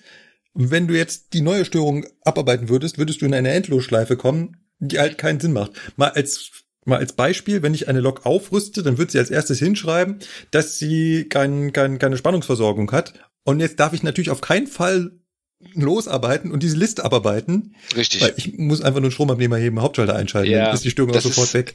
Das ist wie auf der 101, ne, äh, wenn du die Lok aufrüstest, äh, HBL-Druck kleiner 7 Bar. Ja, ja, logisch. Ist ja auch keine Luft drin. Richtig. und jetzt nicht auf ja. die Idee kommen, da loszuarbeiten. Der, der schickt dich nämlich auf die Suche, na, ist der Richtig. LSS Motorschutzschalter eingeschaltet? Ja, ja genau. Nee, also ähm, tatsächlich muss man, da muss ich jetzt tatsächlich mal ähm, sagen, auch das Problem hat die Luftfahrt, Ach. dass manchmal man in, in Endlosschleifen landet, wenn man einfach nur macht, was da steht. Man hat aber daraus gelernt, die äh, Flugzeughersteller und auch die Betreiber wissen um diese Problematik. Und deswegen hat man Checklisten angepasst. Die werden regelmäßig revidiert. Die Flugzeuge kriegen Software-Updates und die Checklisten werden regelmäßig revidiert. Und dann, ähm, dann werden eben genau diese Probleme, sagen wir mal, umgeschrieben dass wenn du jetzt mit einer Papiercheckliste arbeitest, stehen diese Hinweise schon drin. Okay. Also es steht drin, könnte zusammen auftauchen mit diesem oder jenem Text, dann bitte diesen Text nicht beachten. Also es stehen dann schon solche Sachen drin. Aber das Problem besteht. Okay. Ja, und man, man versucht das in den Griff zu kriegen über diese regelmäßigen Revisionen und dann werden die Checklisten angepasst. Okay. Äh, passt da der Flieger auch so ein bisschen auf sich auf? Also ich meine, stelle mir so vor, der Flieger zeigt als Abhilfemaßnahme, ich soll irgendwie Hydrauliksystem 1 ausschalten. Und wenn ich das tue, dann zeigt er mir hoffentlich nicht danach an, Hydrauliksystem 1 wurde ausgeschaltet. Mache bitte das und das, damit es wieder läuft. Das ist so. Nee, nee. Das ist tatsächlich, also jetzt, äh, wenn man jetzt mal auf die, ähm, wenn man sich den Airbus jetzt zum Beispiel anguckt, der ist da ziemlich gut entwickelt der überprüft im Prinzip, der gibt dir die Checkliste digital auf dem Display mhm. und du arbeitest im Display die einzelnen Punkte ab und der Flieger ja. überprüft, dass du die Schalter in die richtige Position ja. gesetzt hast und hakt den Punkt ab. Ja, so, so würde ich mir das auch bei der Eisenbahn vorstellen. Ja, das, genau, dann hast du auch wirklich das Item, was gerade gefordert ist, farblich anders hinterlegt, dass das, äh, dass das abgearbeitet wurde und du kannst es dann abhaken, dass ja. du quasi das Ding erledigt hast. Und es gibt dann noch das Problem, wenn viele Dinge zeitgleich passieren. Klassiker, für mich jetzt ein Klassiker im Simulator, dein Triebwerk explodiert, du verlierst nicht nur ein Triebwerk, sondern du hast auch ein Feuer und die Hydraulik ist verloren. So, das ist jetzt natürlich der Worst Case und lauter Lampen gehen an, die Hydraulik ist weg, es brennt, ist äh, Leistungsverlust auf dem Triebwerk und der Rechner weiß überhaupt nicht, was er jetzt machen soll. Ja. So, und dann spuckt er dir alle Nachrichten ungefiltert aus. Und jetzt musst du natürlich filtern, was ist der Root Cause, also was ist ja. die Ursache des Problems und musst ja. damit anfangen. Ja. Jetzt gibt es aber auch Flugzeuge, die ähm, sortieren das schon mal vor in Wichtigkeit. Rot, Gelb und Blau. Die roten sind dann halt die wichtigsten und bei den roten musst du dann dich für das Wichtigere von, von den Sachen, die da stehen, entscheiden. Ja aber du musst dann selber rauskristallisieren, was ist hier eigentlich los. Ja, faszinierend, dass es da so die Ähnlichkeiten gibt, weil genau das gleiche Problem haben wir bei der Eisenbahn auch. Richtig. Dass, äh, wenn ein, ein größerer Fehler, ein größerer Schaden auftritt, dann laufen natürlich ganz viele Störmeldungen mit einmal ein. Ja. Aber es ist jetzt nicht so, dass, wie hast du es so schön genannt, der Root Cause, also die die Wurzel des Problems ganz oben stehen würde. Nein, nein. Also, nee, nee, das ist meistens auch nur eine ganz einfache Sache. Und äh, ich weiß nicht, hast du 47er, also 147er? Ähm, offiziell schon, aber reden wir nicht drüber. ja, also die 147er ist auch manchmal so geil, weil ähm, die auf einmal schreit sie Störung und du guckst aufs Display und da sind 47 Nachrichten eingelaufen. Ja, ja. Äh, und es ist laut Display alles kaputt. Ja schwerer Trafofehler, äh, Drehgestelle alle ausgruppiert, Stromrichter alle ausgruppiert, äh, nicht wieder eingruppierbar und du denkst, großer Gott, jetzt ist diese Lokomotive explodiert. Ja. Und dann machst du ein Batteriereset und das Display ist leer. Also sie hat nichts. Ja. ja. Und das ist auch so dieses Ding, du lernst halt die Fahrzeuge irgendwann kennen, und aber würdest du da jetzt anfangen, was zu machen, Ja. würdest du es nur verschlimmbessern. Stimmt, genau. Ja, deswegen Root Cause, der Rechner ist abgekackt. Ja, Ja, genau. starte ihn einfach neu. Ja. genau. Ne? Also das, aber das, das, das sagt er dir natürlich nicht. Also Ja. das, darauf kommt er nicht. Aber vielleicht irgendwo in einer der Störmeldungen steht mal ganz unten, Ja. dann sollte Ja, das nicht helfen. Batteriereset. Ja. Genau. Ach, ähm, Da sind wir genau bei dem Punkt, und zwar der Entscheidungsfreiraum. Den haben wir Mhm. vorhin schon mal kurz angesprochen gehabt, was so ein bisschen die Technik angeht, wo du gesagt hast, ja, was die Technik angeht, halten wir uns da sehr strikt an die Checklisten. Aber ansonsten sagt man einem Piloten ja eigentlich zu, er entscheidet in der Luft, was Sache ist. Jo. Mal als Beispiel, der Pilot steht in gewisser Weise zum Beispiel über dem Lotsen. Wenn der Pilot sagt, nein, so rum fliege ich den Flughafen nicht an, ich fliege andersrum an, dann muss der Lotse das, so wie ich das weiß, äh, akzeptieren. Ja. Das ist natürlich bei der Eisenbahn ganz anders. Also der Lokführer ist ganz unten. Selbst, selbst, selbst Ja. mein Zugführer steht über mir und der Richtig. ist eigentlich nur für die Fahrgäste da. Und Richtig. mein Fahrdienstleiter steht eigentlich noch mal über mir. Wie viel Entscheidungsfreiraum hat man als Pilot? Das ist tatsächlich jetzt ein sehr, sehr guter Punkt. Bei der Eisenbahn haben sich halt gewisse Strukturen über die letzten 150 Jahre irgendwie so etabliert. Und der Lokführer, ich will das jetzt mal kurz runterbrechen, um dann den Schwung auf die Luftfahrt zu machen. Der Lokführer im eigentlichen aus der klassischen Eisenbahnwelt ist der verschmierte, verdreckte Dampflokomotivbediener. Ja. Der ist damit beschäftigt, diese heiße, schwitzende Maschine zu bedienen und rauszugucken und zu gucken, ob was die Signale sagen. Der kann sich um nichts anderes kümmern. Ja. Deswegen gibt es ja den Zugführer, der sauber gekleidet ist und ja für den ganzen Zug verantwortlich ist. Mhm. Steht auch über dem Lokführer, weil der Lokführer ist ja nur Maschinenbediener in diesem System. Ja. So, wenn man das verstanden hat, versteht man ja auch, warum es so ist, wie es ist. Auch der Fahrdienstleiter steht über dir als Lokführer. Ne? Wenn der sagt, du hältst an, hältst du an. Genau. So. Kannst nicht sagen, den mache ich jetzt nicht. Richtig. Und da muss man jetzt sagen, die Luftfahrt wiederum kommt komplett aus der Schifffahrt. Also alles in der Luftfahrt hat sich aus der Schifffahrt entwickelt. Sei es jetzt die Ränge, die Beleuchtung von Flugzeugen oder die gesamten Regeln, die wir haben. Deswegen nennt sich das, was der Kapitän hat, die nautische Entscheidungsgewalt. Und mit der nautischen Entscheidungsgewalt über das Flugzeug ist alles gesagt. Du darfst alles tun. Du bist verantwortlich Mhm. für Leib und Leben und die Maschine. Und äh, du hast wahnsinnige Freiheiten als Kapitän. Ich sage jetzt im speziellen Kapitän, auch wenn es immer eine Crew ist, aber der Kapitän muss verantworten. Du hast als Kapitän wahnsinnige Freiräume.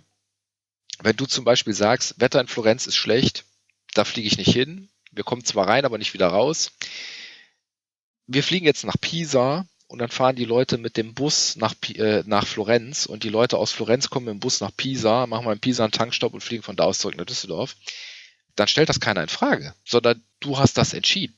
Ja, also d- das ist, oder wenn ich dem Lotsen sage, da steht ein Gewitter im Anflug. Ja. Und ich will jetzt heute mal rechts rumfliegen statt links rum. Rechts rum geht aber über die Stadt, ist eigentlich strikt verboten wegen Lärmschutz. Ja. Ja.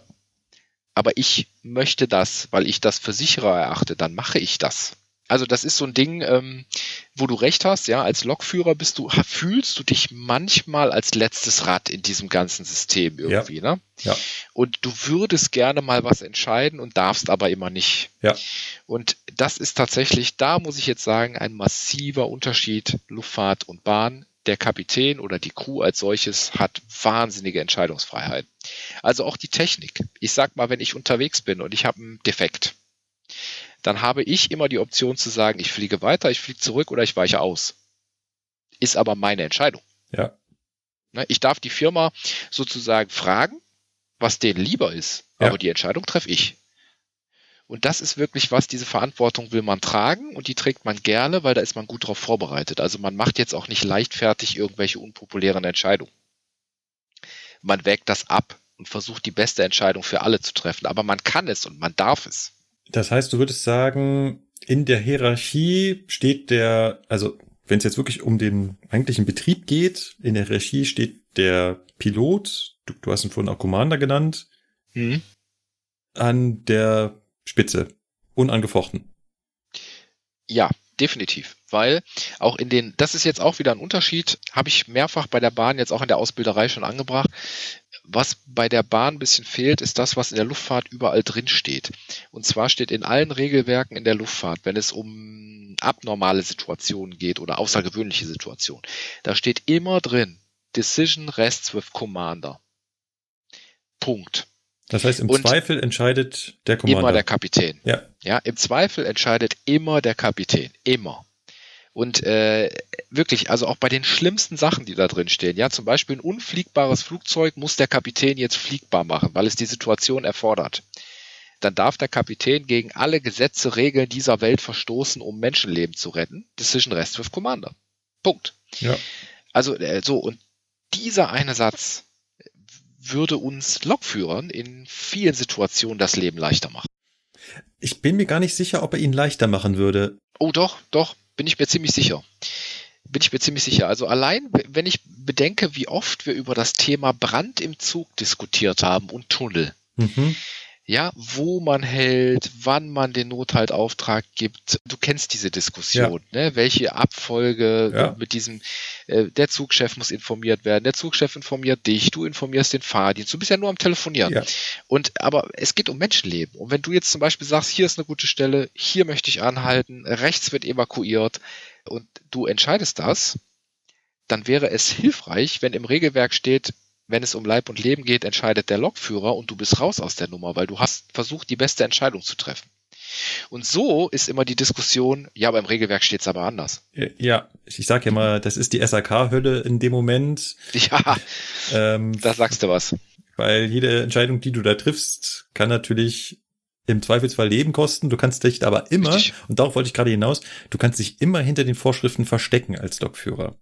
Also wenn ich als ja. Lokführer eine Entscheidung treffe, die konform geht mit der Richtlinie und das hat hunderte ja. Leben gekostet, dann ist es vielleicht moralisch, ethisch für mich nicht verkraftbar, aber mir kann niemand was. Und ich glaube, Richtig. das ist etwas, was den Job des Lokführers an der Stelle vielleicht auch wieder einfacher macht. Natürlich, äh, ich, ich sag mal, viele, äh, viele nehmen das auch gerne mit, dass sie Dinge nicht entscheiden dürfen, sondern ja. einfach sagen, ja du, im Regelwerk steht, das wird so gemacht, dann wird so gemacht. Genau. Das ist natürlich toll. Auf der anderen Seite, ich, ich bin jetzt jemand, wie gesagt, ich war verantwortlich für Flugzeuge mhm. als Kapitän, ja. ja, und ich musste diese schwierigen Entscheidungen aber treffen und musste sie auch äh, rechtfertigen. Und ich bin diese Entscheidungsfindung gewöhnt. Und ich denke mir jetzt wiederum bei der Bahn, diese starren Strukturen, also in der Eisenbahnwelt allgemein, diese, diese starren Strukturen, wie gewisse Abläufe zu sein müssen, das ist mir wiederum zu starr, weil ich finde, jede Situation ist einzigartig. Und wenn mein Zug lichterloh in Flammen steht und ich habe die richtige Stelle zum Evakuieren gefunden, dann würde ich viele Sachen über Bord gehen lassen. Hauptsache, ich rette diese Menschen, ja. ja. Und äh, aber ja. die Richtlinie gibt das nicht her. Genau. Und ja das ist was, wo ich sage, dieser eine Satz, ja, Decision mhm. Rest with Commander, der steht bei allen kritischen Situationen in den Regelwerken drin. Der haut dich raus, weil du immer sagen kannst, Leute, da steht's, ich habe das entschieden, ich habe für alle das Beste versucht, hat halt nicht funktioniert. Mhm. Wenn du schon von starren Strukturen sprichst, wie unterscheidet sich der Umgang mit Vorgesetzten in der Luftfahrt? In der Eisenbahnwelt habe ich als Lokführer einen Gruppen- oder Teamleiter vor mir, der mir disziplinarisch und auch fachlich vorgesetzt ist. Dann gibt es hin und wieder noch die Trennung zwischen fachlicher Vorgesetzten und disziplinarisch Vorgesetzten. Das hat dann was mit dem Eisenbahnbetriebsleiter zu tun. Es ist aber eine sehr starre und aber auch ja eine sehr mh, hm, eingeengte Situation. Das heißt, wenn ich als Lokführer Mist baue, dann lande ich, oder wenn ich eine Entscheidung getroffen habe, womit andere nicht einverstanden sind, dann lande ich bei meinem Gruppenleiter. Und krieg ein Du-Du-Du und das war nicht richtig. Und dann wird wahrscheinlich damit auf sich beruhen gelassen. Ist das in der Luftfahrt irgendwie anders? Äh, nee, tatsächlich nicht viel. Also du hast im Prinzip dein höchster direkter Vorgesetzter betrieblich. Ja. Ist der Flugbetriebsleiter. Mhm. So. Der Geschäftsführer, der wiederum die Bücher in der Firma führt, mehr oder weniger, oder die, die unternehmerische äh, Leitung übernimmt, ist mhm. nicht dein direkter Vorgesetzter. Dein direkter Vorgesetzter, der höchste, ist der Flugbetriebsleiter. Und ähm, viele mehr Ebenen darunter gibt es auch nicht. Also es ist sehr straff organisiert. Wie gesagt, kommt aus der Schifffahrt. Und da sind ja auch die, Ränge und Meldewege auf den Schiffen sind ja sehr straff organisiert. Mhm. Ne, man versucht ja immer viel Wasserkopf zu vermeiden und das ist in der Luftfahrt genauso. Das hat man aus der Schifffahrt und deswegen gibt es auch nicht viel, was noch dazwischen ist. Also das ist tatsächlich sehr ähnlich. Wenn ich jetzt Mist gebaut hätte oder vermeintlich Mist, ich mhm. habe was getan, das hielt ich für richtig, die Firma hielt es nicht, nicht für richtig, genau. dann berichte ich meinem Flugbetriebsleiter. So, da gibt es dann noch ein Safety Department und Flugbetriebsabteilungen, die gewisse Teilbereiche davon übernehmen können. Aber im Prinzip ist es genauso organisiert. Was ich schon gehört habe, ist, dass man sehr, also dass man in der Luftfahrt dazu tendiert, diesen disziplinarischen Vorgesetzten bei Fehlern erstmal außen vor zu halten. Das heißt, ja. Da, damit da so eine Fehlerkultur entstehen kann, damit nicht, nicht sofort, wenn ich einen Fehler melde, den ich womöglich auch mit verursacht habe, dann sofort arbeitsrechtliche Konsequenzen mir drohen. Richtig. Ja, das ist ein, das ist sogar ein super guter Punkt jetzt. Ähm, Finde ich super wichtig. Das habe ich jetzt bei der Bahn auch mehrfach schon, war das mal Gesprächsthema. Da ist es nämlich so, dass in der Luftfahrt, äh, wenn du jetzt in einer, in einer großen, in einem großen Konzern bist, der gut organisiert ist, einen professionellen Betrieb hat, dann musst du keinerlei Angst haben, zu deinen Fehlern zu stehen. Und es wird erwartet, dass du deine Fehler oder deine Dinge, die passieren im Betrieb, dass du die meldest Du machst also einen Report, schreibst, was passiert ist und warum es passiert ist und äh, das schickst du dann ans Safety Department. So, und das Safety Department hat eine gewisse Verschwiegenheitspflicht gegenüber der Firma, weil du bist deiner Pflicht nachgekommen, das zu melden. Ja. Und das Safety Department nimmt das für die Statistik, um daraus zu lernen. Dir entsteht daraus keinerlei disziplinarische Maßnahme, weil du hast es ganz offen und ehrlich gemeldet, dass du Mist ja. gebaut hast. Ja. Und damit bist du raus. Ne, das nennt sich Non-Punitive Reporting Policy. Das heißt, äh, wenn du das meldest, darf dir dafür aber niemand einen Strick draus drehen. Es geht ja um die Sicherheit. Bedingung ist, es darf nicht vorsätzlich passiert sein. Klar. Es muss ein Versehen sein. Ja. Und diese Berichte werden alle gesammelt und werden später der Allgemeinheit als Statistiken zur Verfügung gestellt zum Lernen. Ja. Und besondere Fälle werden aufgearbeitet und auch da geht es nicht darum, Kollegen an Pranger zu stellen, sondern die werden als Lernfälle dann im Simulator anderen Kollegen sozusagen ähm, präsentiert. Ja. Ne? So, geh mal rein in den Simulator, wir machen heute einen normalen Flug Düsseldorf-Stuttgart, äh, Wetter, bla bla bla, keine Ahnung, das habt ihr getankt und äh, flieg mal los und irgendwas wird passieren. Und dann passiert was, du arbeitest das ab und dann heißt es, das ist dieses Jahr passiert, ist ein echter Fall, also jetzt habt ihr mal gesehen, wie es euch treffen würde. Ne? Und das ist einfach zum Lernen. Und äh, das kann man nur machen, wenn Leute das auch melden und ganz offen damit umgehen. Und dieser Umgang damit mit Fehlern war super offen in der Luftfahrt. Also da musste niemand was fürchten. Ich habe auch schon oft Reports geschrieben, weil Dinge schiefgelaufen sind, äh, was aber durchaus in diesem, in dieser Umwelt, in diesen Stressphasen passiert. Und äh, dann meldet man das, das wird aufgearbeitet und alles ist gut. Also ich musste nie Angst haben, dass mir da jetzt die anderen Strick draus drehen. Finde ich sehr gut, bin ich sehr neidisch drauf, jedes Mal, wenn ich das höre. Man muss sagen, wir versuchen bei der Eisenbahn ein Stück weit in die Richtung zu gehen, aber es sind natürlich im Vergleich dazu wahrscheinlich nur Titelschritte. Ja, also wenn ich, wenn ich da nochmal kurz einhaken darf, wenn das für dich okay ist. Ja, klar. Da gibt es nämlich einen interessanten Punkt, da haben wir jetzt, ich habe schon mit sehr vielen TFAs und auch Simulatorausbildern darüber gesprochen. In der Luftfahrt sind, wir machen ja auch Simulatortraining seit Ewigkeiten in der Luftfahrt. Mhm. Bei der, in der Eisenbahnwelt ist das ja jetzt auch angekommen, dass Simulatortraining irgendwie wichtig ist. Und was in der Luftfahrt jetzt aber der nächste Step ist, der sich schon vor Jahren rauskristallisiert hat, ist äh, Evidence-Based Training. Da waren viele Kollegen bei der Bahn übrigens sehr interessiert dran. Und Evidence-Based Training beruht darauf, dass alle Flugzeuge Daten sammeln und zwar die ganze Zeit. Flight Data Monitoring nennt sich das. Und diese Daten werden gesammelt. Also da gibt es einen Betriebsrat und das, da wird eine Vereinbarung gemacht, damit wegen Datenschutz. Ne? Mhm. Aber alle Kollegen sind jetzt erstmal grundsätzlich damit einverstanden, dass alle Daten gesammelt werden. So, und dann werden diese Daten gesammelt und dann wird beim Training, beim halbjährlichen Training im Simulator, geguckt, was lief denn jetzt im letzten halben Jahr rund und was lief nicht so rund.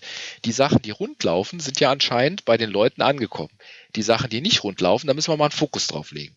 Und die Erweiterung dazu ist, dass jeder einzelne Kollege sein Einverständnis geben kann, dass nur seine Daten verwendet werden, um für ihn ein individuelles Simulatorprogramm zusammenzustellen. Oh, okay. Das heißt, ich kann sagen, ich bin einverstanden, dann kriege ich aus den letzten sechs Monaten eine Auswertung und da kommt ein Simulatorprogramm raus, was heißt, ah, der Dennis, der ist in der letzten Zeit immer ein bisschen übers Limit geflogen, der war ein bisschen schnell unterwegs, der hat die Klappen ein bisschen spät gefahren oder das Fahrwerk immer zu spät gefahren.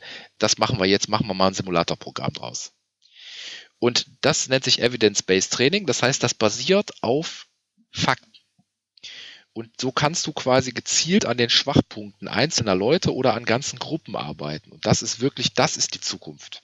Finde ich genauso spannend, ja. Ja, genau. Das basiert aber auch auf der Freiwilligkeit, ne? dass die mhm. Leute alle sagen, ja, ist okay, dass meine Daten verwendet werden. Ja. Man muss ja auch keine Angst haben. Man kann, man, man hat ja den Anspruch, besser zu werden. Guter Punkt mit dem Angst haben. Äh, lass mich da ganz kurz drauf, weil Angst vor dem Simulator ist mhm.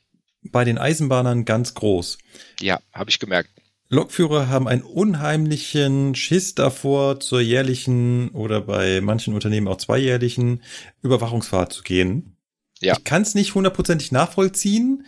Es ist ein, hat, glaube ich, ganz viel mit, mit Stimmung, mit Kultur zu tun. Wie, wie geht man vor Ort mit den Menschen um? Ist das bei Piloten genauso oder ist das bei Piloten so ein, ich gehe dahin und der Tag ist für mich, ich traine, trainiere da, um besser zu ja. werden? Ja, also ich kenne das, was du meinst. Übrigens, ich habe auch schon eine Überwachungsfahrt nicht geschafft. Aber ist keine Schande, das ist halt so. Ja. Ne? Äh, man macht Dinge falsch und dann ja. ist man halt durchgefallen. Ist okay, dafür macht man das. Also es war für mich ja. jetzt absolut okay. Ja, und für viele ist halt diese Versagensangst, diese Prüfungsangst enorm. Ich verstehe gar nicht wieso. In der Luftfahrt ist es tatsächlich ein bisschen anders. Du machst halbjährliche Events alle sechs Monate, zwei Tage lang, je vier Stunden. Das heißt, du gehst alle sechs Monate zwei Tage in den Simulator und hast je vier Stunden Programm. Das ist auch richtig straff. Und der erste Tag ist immer Line-Orientated Flight Training. Da machst du Dinge, die im Alltag passiert sind, die also wirklich passiert sind, so als Lernfälle für dich zum Lernen. Und am zweiten Tag ist dann der Prüfungstag. Und das ist aber auch Prüfungen werden als Trainingsevent gesehen. Das heißt, wenn jetzt in der Prüfung rauskommt, dass du gewisse Schwachstellen hast, dann ist es nicht verboten, auch in der Prüfung da nochmal dran zu arbeiten. Ja. Und äh, du gehst aus dem Simulator raus und denkst dir so, boah, das war jetzt richtig gut. Ich habe voll viel mitgenommen. Ich freue mich, wenn ich in sechs Monaten wieder in den Simulator gehe, weil ich habe echt was gelernt. Und das haben wir leider nicht. Und genau, das ist leider jetzt mit den Bahnsimulatoren nicht so. Man geht dahin, man hat direkt eine Überwachungsfahrt. Mhm. Ähm, das ist jetzt zumindest beim Fernverkehr so. Ja. Du hast direkt eine Überwachungsfahrt und wenn da was schief läuft, hast du eine Aufbaufahrt und wenn da was schief läuft, bist du durchgefallen. Punkt. Das ist also eine knallharte Prüfungssituation und äh, es ist weniger ein Event, wo man sagt, jetzt habe ich den Kollegen mal da, jetzt können wir mal ein paar coole Sachen machen. Ja. Und so ist es eher in der Luftfahrt, dass man sagt, manchmal bleibt auch noch Zeit übrig und dann, Mensch, was wollt ihr denn machen? Ah ja, geil, fliegen wir noch mal eine Runde Innsbruck oder äh, machen wir dies oder jenes. Also du freust dich richtig auf dieses Event, weißt du? Cool. Das, ja, äh, das würde ich mir wünschen, dass das bei uns auch so kommt. Ja, und das habe ich auch schon mehrfach angebracht und habe gesagt, ihr müsst diesen Simulator besser nutzen. Ja, ihr habt die Möglichkeit da, die Leute abzuholen einmal im Jahr. Ja. Ich würde gerne noch einen Schritt weiter gehen. Jetzt waren wir gerade bei der Prüfung, bei der, du hast gesagt, zweimal im Jahr. Mhm. Das führt mich zu dem Punkt, wie wird denn die Arbeit eines Piloten kontrolliert? Die Arbeit eines Lokführers wird fast gar nicht kontrolliert. Solange ich als Lokführer nicht eklatant irgendwas falsch mache, kann ich eigentlich so durch die Lande fahren. Es gibt die Aufzeichnung der PZB, die wird auch ausgewertet. Sie wird jetzt aber weniger danach ausgewertet, wo bin ich mal zu schnell gefahren oder wo bin ich einfach unsauber gefahren, sondern das sind eher solche Einzelevents, dass eine Zwangsbremsung an einem 2000 Hertz Magnet entdeckt wurde und dann gefragt wurde, was hat es damit auf sich. Aber so die Gesamtarbeit wird im Prinzip nicht kontrolliert. Dann gibt's noch äh, einmal oder zweimal im Jahr, je nach Unternehmen, eine Überwachungsfahrt, wo also der Gruppenleiter oder auch ein äh, Transportkontrolleur, das ist so heißen die Leute bei Regio, sich das anschauen und mit dir einen Tag mitfahren, aber in der Regel auch so vorangekündigt und auch nicht den ganzen Tag, sondern oft nur einen Zug und dann auch nur zwei, drei Halte. Ähm, also es ist nur sehr, sehr ausgewählt, wo ein äh, Lokführer mal kontrolliert wird. Ist das in der Luftfahrt anders? Jein, ein bisschen. Also du hast ja allein schon den Unterschied, dass du immer zu zweit bist. Und die Crew wechselt auch regelmäßig durch. Das mhm. heißt, du bist ja regelmäßig mit fremden Kollegen unterwegs ja. und weißt ja eh nicht, wie die drauf sind. Ja. Und das jetzt muss ich mal kurz, um auf da, ich komme auf deine Frage zurück, mhm. aber ähm, jetzt müssen wir kurz einen Bogen spannen. Ähm, und zwar haben wir ja SOPs, das sind Standard Operating Procedures. Und jeder Flieger und jede Crew wird auf SOPs geschult. Das heißt, Ziel dieser ganzen Aktion ist, egal wen du ins Cockpit setzt, in egal welcher Konstellation, die sollten exakt immer genau das Gleiche machen. Das heißt, das sind so Prozeduren, wo, also genau. der eine sagt irgendwas und der andere ja. ist das genau festgelegt, die Phrasologie, dass ja. er darauf immer ja. gleich antwortet. Als Beispiel, genau. Das, das sind alles so, und zwar da ist wirklich alles. Alles, was im Cockpit passiert, ist mit SOPs festgeschrieben. Das heißt, nimm den Co-Piloten raus, setz einen anderen hin und der muss mit dem Kapitän genau so zusammenarbeiten, wie es vorher war. Also, mhm. Also so, die völlige Austauschbarkeit. Das heißt, der Grundsatz ist, jeder macht genau das, was er machen soll. So. Und äh, dadurch, dass du ja jetzt diesen Austausch auch hast, wirst du ja unbewusst schon kontrolliert, dadurch, dass du mit mehreren Kollegen fliegst. Allein schon in der Woche, jeden Tag mit einem anderen Kollegen, ist ja schon wie eine kleine Überwachung. Jetzt ist es natürlich so, das reicht nicht, im, im Bereich der Luftfahrt. Da ist natürlich die Sicherheit wirklich ganz, ganz groß geschrieben. Deswegen haben wir ja alle sechs Monate die Simulator-Events. Mhm. Zusätzlich ein Checkflight. Das ist diese Überwachungsfahrt, die es auch äh, in der Bahnwelt gibt. Die haben wir als, als, ähm, als Line-Check. Da fliegt ein Checker den ganzen Tag mit dir mit auf dem Jumpseat und guckt sich das an, was du da machst. Ist das angekündigt? Das ist angekündigt, ja. Mhm. Macht aber nichts, weil den ganzen Tag jemandem was vorzumachen in einem so schwierigen ja. Environment, ja. Äh, in solchen stressigen Situationen ist schwierig. Ja. Das heißt, man kriegt, ich war ja selber Line-Training-Captain, ich habe selber Line-Checks abgenommen, viele Line-Checks abgenommen. Es ist schwer für die Kollegen, sich für einen Line-Check zu verstellen. Und du kriegst dann schon raus, äh, wie die Kollegen arbeiten. Und der Line-Check ist aber auch jetzt nicht so gesehen als Möglichkeit, Leute rauszuschassen, sondern äh, der Line-Check ist halt eine Möglichkeit, dann auch mal für die Ausbilder, wie ich es war, einfach zu gucken, sind die Leute auf dem aktuellen Stand, machen die die aktuellen Procedures, haben sie die SOP-Änderungen mitbekommen, mhm. wenden die die an? Und dann hat man auch die Möglichkeit, die Leute dann auch mal anzusprechen und zu sagen, du hast du gesehen, im Buch hat sich was geändert, ja. Ähm, das war eigentlich eher eine Möglichkeit, einfach sozusagen die Aktualität der Bücher an die Leute zu tragen mal aber rein jetzt, die Crew ist trotzdem alleine unterwegs die meiste Zeit. Ne? Also du hast wirklich nur die Simulator-Events und diesen Line-Check und dazwischen sind die natürlich allein unterwegs. Also es ist ähnlich wie bei der Eisenbahn, die Überwachung ist eher punktförmig. Richtig. Ja. Genau. Äh, jetzt haben wir das schon ein bisschen zwischendurch angeschnitten gehabt. Vorschriften. Und Vorschriften sind bei der Eisenbahn ja ein hohes Gut. Nicht umsonst spricht man hin und wieder auch von der Bibel. Mhm bei, den, bei der Vorschrift, dass man da also die 408, die Fahrdienstvorschrift als Bibel bezeichnet und wirklich, also als Eisenbahn hat man das Gefühl, jeder Schritt, jede Entscheidung, alles ist irgendwo in einer Vorschrift festgehalten. Ha. Ist das in der Luftfahrt genauso? Ja, also ich kann den Leuten, die sagen, alles wäre irgendwie vorgeschrieben, immer nur sagen, dann äh, gebe ich dir gerne mal die Dokumentation meiner alten Firma und dann kannst du gucken, da gibt's nämlich dann 2800 Seiten mal vier und da hast du nämlich vier verschiedene Bücher, die alle so umfangreich sind und dann reden wir nochmal drüber, ob alles geregelt ist. Also äh, wir hatten tatsächlich Bücher, die gingen weit, weit, weit über 418 oder 408 hinaus da ist wirklich alles, aber auch alles geregelt. Was, wer, wann zu sagen hat, zu wem und allein dieses Thema, äh, wie ich das eben gesagt habe, Brand im Zug und Nothaltauftrag, an welcher Stelle setzt du den jetzt korrekt? Es ist auf den Punkt nicht genau geregelt. Ja. In unseren Büchern der Luftfahrt wäre alles auf den Punkt exakt geregelt und es läuft dann genau so ab. Also da ist kein Interpretationsspielraum ja, da ist wirklich alles geregelt. Da steht auch drin, wie du deinen Bar zu tragen hast, wie hoch deine Absätze sein dürfen. Da ist alles geregelt. Und deswegen kann ich immer nur sagen, dann geht in die Luftfahrt, guckt es euch an. also ich finde auch, ja, die Fahrdienstvorschriften sind umfangreich, aber sie lassen noch sehr viel Spielraum, finde ich. Okay, das ist faszinierend zu hören. Ähm, ja. Das gehen wir jetzt auch in die Richtung, inwieweit wird der Pilot in seinem Berufsleben an die Hand genommen. Ich versuche das mal zu erklären. Der Lokführer an sich ist an seinem Berufsleben, jetzt nicht, also nicht beim Fahren, sondern mit allem drum und dran, mit seinen administrativen Tätigkeiten, die er so hat, wird sehr stark an die Hand genommen. Also ihm wird genau gesagt, wann er wo wie zu sein hat. Er braucht einen Unterricht, dann stellt das Unternehmen fest, er das, dass er den Unterricht braucht, dann sagt ihm das Unternehmen, du musst an diesem Tag um die Uhrzeit in dem Raum sein, bei dem Trainer und kriegst den Unterricht. Er muss sich um nichts kümmern. Also wirklich ein Lokführer muss sich um nichts, aber wirklich um gar nichts kümmern. Ihm wird alles hinterhergetragen. Mhm. Ist das beim Piloten genauso?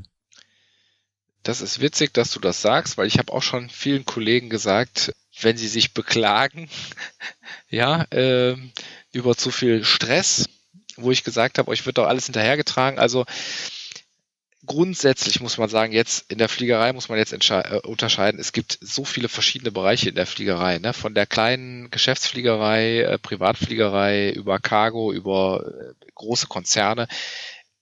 Da unterscheidet sich das sehr, sehr stark. Mhm. Also wenn du in einer, in einer Airline bist, die gut organisiert ist, ist es genauso. Es wird sich um alles gekümmert. Es ist jedes Taxi ist bestellt und bezahlt. Hotel ist gebucht und bezahlt. Du musst dich um gar nichts, aber wirklich überhaupt nichts kümmern. Die Flugpläne werden bestellt und gerechnet. Die kommen, kommen zu dir auf dem Flieger, da kommt einer vorbei, der bringt die dir und legt die dir ins Cockpit. Ja, gar nichts. Um gar nichts musst du dich kümmern. Aber es gibt natürlich dann auch Bereiche, äh, wie zum Beispiel in der Geschäftsfliegerei, Privatfliegerei, wo du das alles selber machen musst. Du musst dir selber Hotels organisieren, Taxifahrten organisieren, musst dich um deine Gäste kümmern, musst einen Flugplan bestellen, musst äh, die Flugroute planen. Also kommt jetzt ganz stark drauf an, was du machst und wo. Aber sagen wir mal so, jetzt, wenn du das mit, mit einem Konzern vergleichst, und du bist in einer mittel- bis großen Airline, dann wird dir auch alles hinterhergetragen. Sogar noch viel, viel mehr. Also wenn ich jetzt gucke, wie ich Hotels buche und wie ich dann dreimal meine Reisekosten einreichen muss, weil sie irgendwie unplausibel waren und äh, das hätte zum Beispiel bei meiner alten Firma jetzt, das wäre so durchgegangen, weil du hast ein Hotel gebucht, weil du da sein musstest an einem gewissen Ort und hast das bezahlt, Punkt, fertig, erledigt. Da wird jetzt nicht auf Plausibilität geprüft. Ähm, und die Hotels waren super, die waren immer gebucht und äh, bezahlt, wenn du angekommen bist. Du musstest dich da auch um nichts mehr kümmern. Und selbst was die Taxifahrten anging, ne? Du kamst aus dem Terminal raus, da steht ein Taxi, Herr Seidel, nach Nürnberg, jawohl, zack, rein, erledigt, der fertig nach Nürnberg, du musst nichts mehr unterschreiben, kein Taxigutschein einreichen, gar nichts. Mhm. Ja. Ja. Super Organisation. Wo du das sagst, muss ich wahrscheinlich das auch relativieren, weil es gibt natürlich auch in der Eisenbahn Firmen, da bist du deutlich mehr auf dich allein gestellt. Das stimmt. Ähm, wenn ich mal an sowas wie Rail Adventure denke, wo du wirklich ja. als Lokführer quer durch Deutschland und die müssen sich auch sehr viel selber organisieren. Richtig. Ähm, private Güterunternehmen, wo sich auch der Güterzug-Lokführer kümmern muss, wenn er jetzt an irgendeinem hinter Tupfingen Bahnhof stehen geblieben ist, wo er da die Nacht verbringt, das ist nochmal was anderes. Ja. Da hast du ja, wahrscheinlich gut. einen richtigen Unterschied gemacht zwischen großes Unternehmen, kleines Unternehmen und so weiter. Genau, das kommt da echt drauf an, was du machst, logisch. Äh, ich meine, bei so Unternehmen, wie du es jetzt gesagt hast, wo du selber organisieren musst, da kriegst du dann aber auch Firmenkreditkarten ja. und so, so ja. Zeug und Bahncard, äh, ja. um, um deine Fahrten zu organisieren. Also da da wird dir trotzdem irgendwie, sage ich mal, eine Erleichterung zur Verfügung gestellt. Ne? Also ich kenne Piloten aus der Geschäftsluftfahrt, die müssen echt alles selber organisieren. Das ist ganz schön, das ist echt stressig. Ne? Ja. Also da, da ist Airline-Fliegerei gegen ist Pustekuchen, ne? weil ja. du, du rufst Dispatch an, die, die die Flugpläne rechnen, du rufst Dispatch an und sagst immer, ähm, machen wir mal einen anderen Ausweichflughafen rein und äh, wir fliegen 2000 Fuß tiefer, da muss der Tripfuel nochmal geändert werden. Dann rechnen die dir das Ding und schicken dir das in zwei Minuten aufs Tablet, ist das erledigt. Hm. Persönlichen also, Assistenten quasi. das, ja, das ist natürlich reinster Luxus. Ne? Ja. Jetzt haben wir ja gerade angeschnitten, der Cargo-Lokführer hat irgendwann seine Arbeitszeit erreicht und muss sich jetzt um ein Hotel kümmern oder schauen, wie er die Nacht verbringt. Da sind wir genau bei dem Thema Schichtdienst. Mhm. Und ich glaube, ich kann sofort eine Gemeinsamkeit ausmachen. Sowohl der Pilot als auch der Lokführer arbeiten im Schichtdienst. Korrekt. Und beides werden wahrscheinlich auch Wechselschichten sein. Das heißt, Anfang und Ende unterscheiden sich jeden Tag aufs Neue.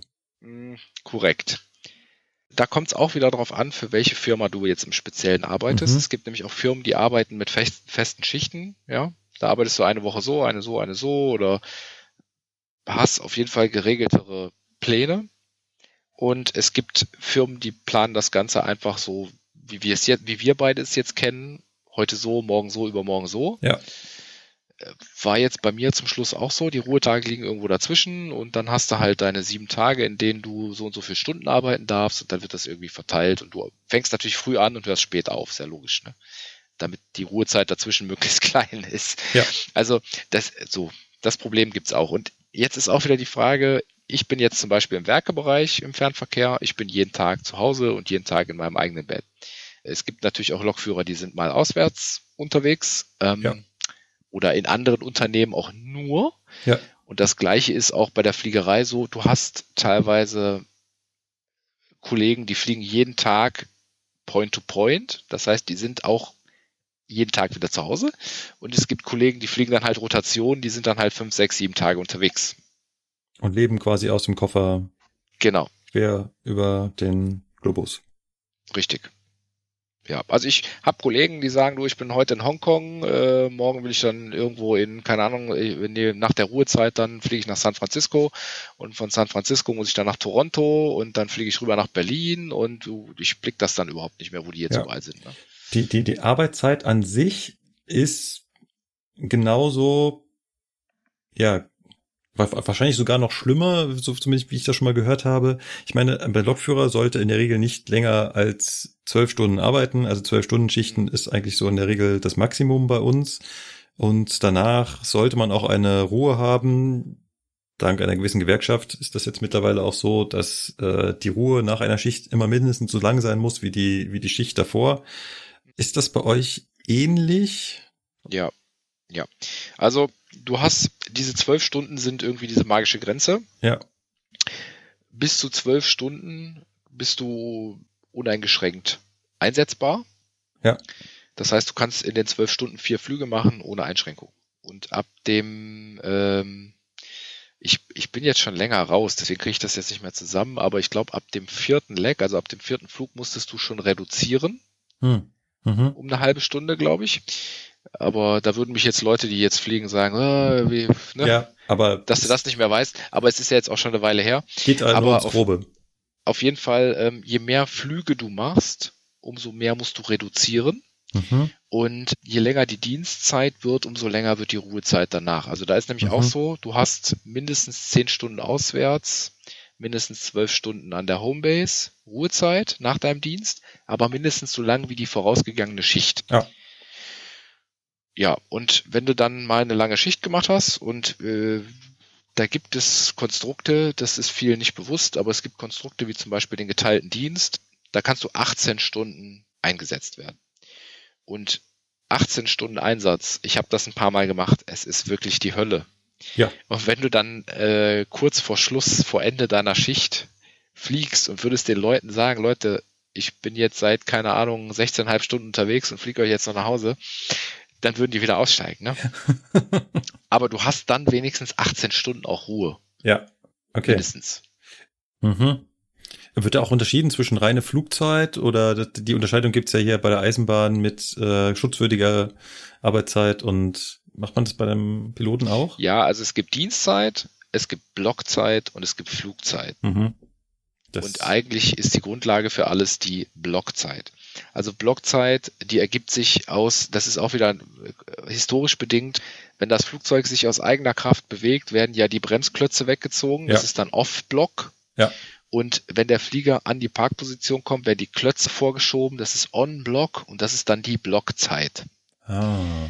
Ja, und eigentlich ist diese Blockzeit ist äh, die entscheidende.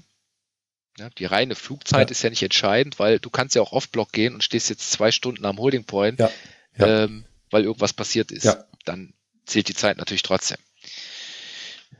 Genau. Und ich kann dir sagen, in sieben Tagen an 60 Stunden ranzukommen, ist leichter als man denkt. Ja. Gleich die nächste Frage, die einem dann natürlich auf der Zunge brennt, ist, lässt sich der Beruf des Piloten eher mit dem Privatleben vereinen als der des Lokführers? Oder ist das genauso schlimm? Das ist tatsächlich, wenn ich das jetzt auf die Bahn beziehe, als Mhm. Konzern, muss ich sagen, ist äh, auf jeden Fall definitiv der Lokführer besser gestellt, was das Privatleben angeht.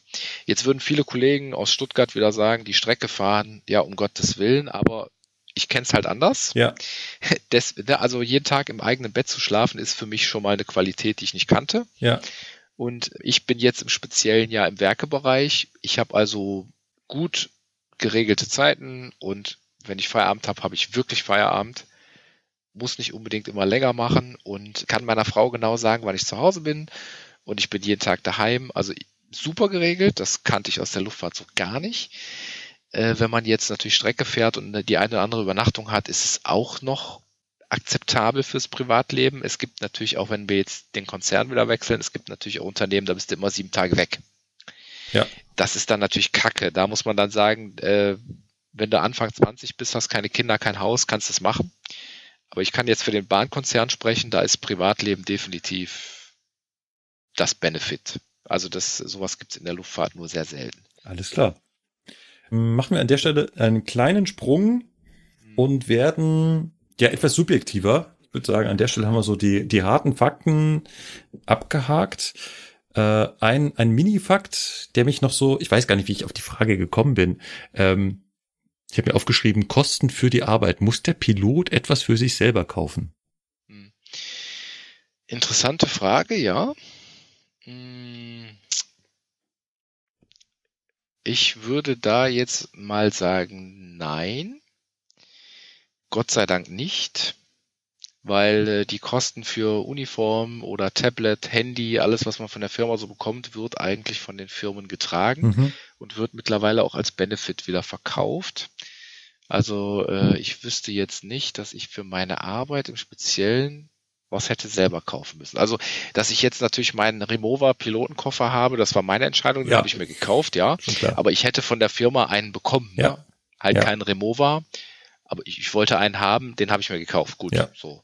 Meine Sonnenbrille habe ich mir gekauft, stellt mir die Firma jetzt auch nicht, aber äh, das ansonsten wird ja alles zur Verfügung gestellt. Ja, äh, jetzt muss man natürlich äh, rausnehmen, dass es auch wieder company-abhängig sein wird. Und ähm, man hat ja auch schon mal sowas gehört in der Luftfahrt, das Pay-to-Fly. Das Mhm. heißt, dass Piloten dafür bezahlen, dass sie ihre Flugstunden bei einem Unternehmen machen dürfen. Das sind Richtig. natürlich mal ganz andere Größenordnungen. Ja, Pay to Fly ist eine Riesenschweinerei. Ähm, da Ja. geht die Vereinigung Cockpit auch schon lange gegen vor. Ich, ich war lange aktives Mitglied der Vereinigung Cockpit, über acht Jahre, äh, weil ich war selber in der Tarifkommission unserer Firma und habe da viel mitbekommen bei diesem Pay to Fly Thema und das ist echt eine Riesensauerei. Also dass wirklich die Not der Menschen da ausgenutzt wird. Ne? Die Leute zahlen horrende Summen, um bei einer Airline fliegen zu dürfen, anstatt Gehalt zu bekommen. Ja. Zahlen die auch noch dafür da zu fliegen. Und da haben wir immer gesagt von der Vereinigung Cockpit, das wäre ja so, als würde der Herzchirurg nur dein Herz operieren, weil er dafür bezahlt hat, weil er mal Bock drauf hatte. Ne? Ja. Ist natürlich jetzt nicht so geil.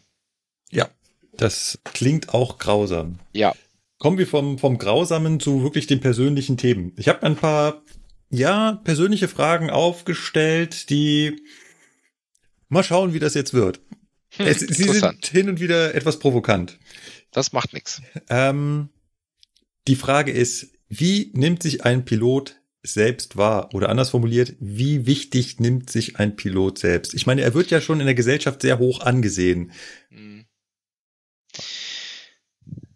Meine, meine korrekte Antwort wäre jetzt hoffentlich nicht zu wichtig. Du hast natürlich auch hier das Thema Mensch im Fokus. Also es gibt Leute, ähm, die nehmen sich wahnsinnig wichtig und die Uniform pusht das natürlich enorm. Ja. Äh, Ich für mich kann immer sagen, ich galt immer als sehr reflektierter Kollege, der immer sehr, ähm, sehr kompetent war, aber auch was das Wissen angeht und eigentlich ähm, da ziemlich geerdet war. Und ich denke, das sollte auch das Bild sein, was ein Pilot vermitteln sollte. Geerdet und reflektiert und nicht äh, als, ne, was kostet die Welt. Das sind meistens Kollegen, die gehen zu viele Risiken ein. Äh, Finde ich ein ganz spannendes Thema, diese Selbstwahrnehmung, wo man sich da selber sieht. Hm. Und wahrscheinlich, ich weiß es nicht genau, stellt ein Lokführer vielleicht tendenziell sein Licht eher unter den Schemel. Ich glaube, so ging das Ja. Sprichwort. Stimmt. Ähm, Ja. Aber äh, unberechtigt, ne? Also wir beide wissen das. Ja, natürlich. Äh, das haben wir ja, glaube ich, auch in dem bisherigen, also bisher in diesem Interview auch schon schön erarbeitet, äh, dass ein Dogführer auch an vielen Stellen da Kompetenzen hat, die man auf den ersten Blick vielleicht gar nicht so sieht. Mhm. Du hast gerade schon die Uniform erwähnt. Wie wichtig ist denn dem Piloten seine UBK? Tja, also die ist essentieller Bestandteil natürlich des Daseins eines Piloten muss man jetzt, ich, ich nenne das jetzt einfach mal beim Namen. Ne? Also das ist sehr wichtig. Also das ist so ein Ding, da arbeitet man drauf hin, ja, also auch als Flugschüler schon. Wenn du dann jemanden mit drei oder vier Streifen siehst, das ist, das ist das Target. Da willst du ja. hin. Ja.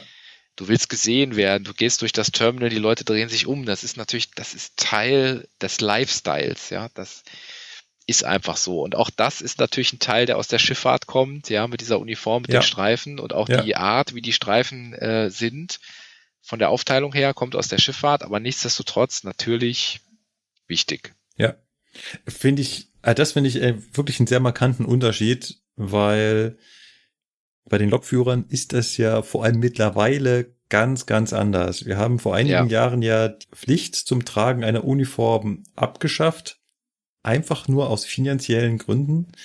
Wir hatten damals im Zugfunk, glaube ich, auch darüber berichtet, dass es darum geht, dass wenn es eine Pflicht gäbe zum Tragen der Uniform, dann müssten die Mitarbeiter auch Arbeitszeit dafür bekommen, sich im Zweifelsfall vor Ort umziehen zu können. Und diese Arbeitszeit will das Unternehmen einfach nicht bezahlen. Und dementsprechend haben sie den einfachen Weg gewählt und sagen, na ja, wenn du diese Zeit dir halt nicht zu Hause nimmst, dann trag halt keine Uniform. Und das führte dazu, dass tatsächlich viele Lokführer draußen keine Uniform mehr tragen. Mhm, das stimmt. Cargo-Lokführer haben noch nie eine Uniform getragen. Auch äh, Privat-Cargo-Unternehmen tragen sehr oft keine Uniform. Manchmal haben sie na, keine Uniform, sondern halt eine, ja, eine Unternehmensbekleidung im eigentlichen Sinne, sprich irgendwie ein Poloshirt mit dem Unternehmensaufdruck oder so. Aber so eine richtig klassische Uniform, auf die man stolz ist, die gibt's beim Blockführer so leider nicht.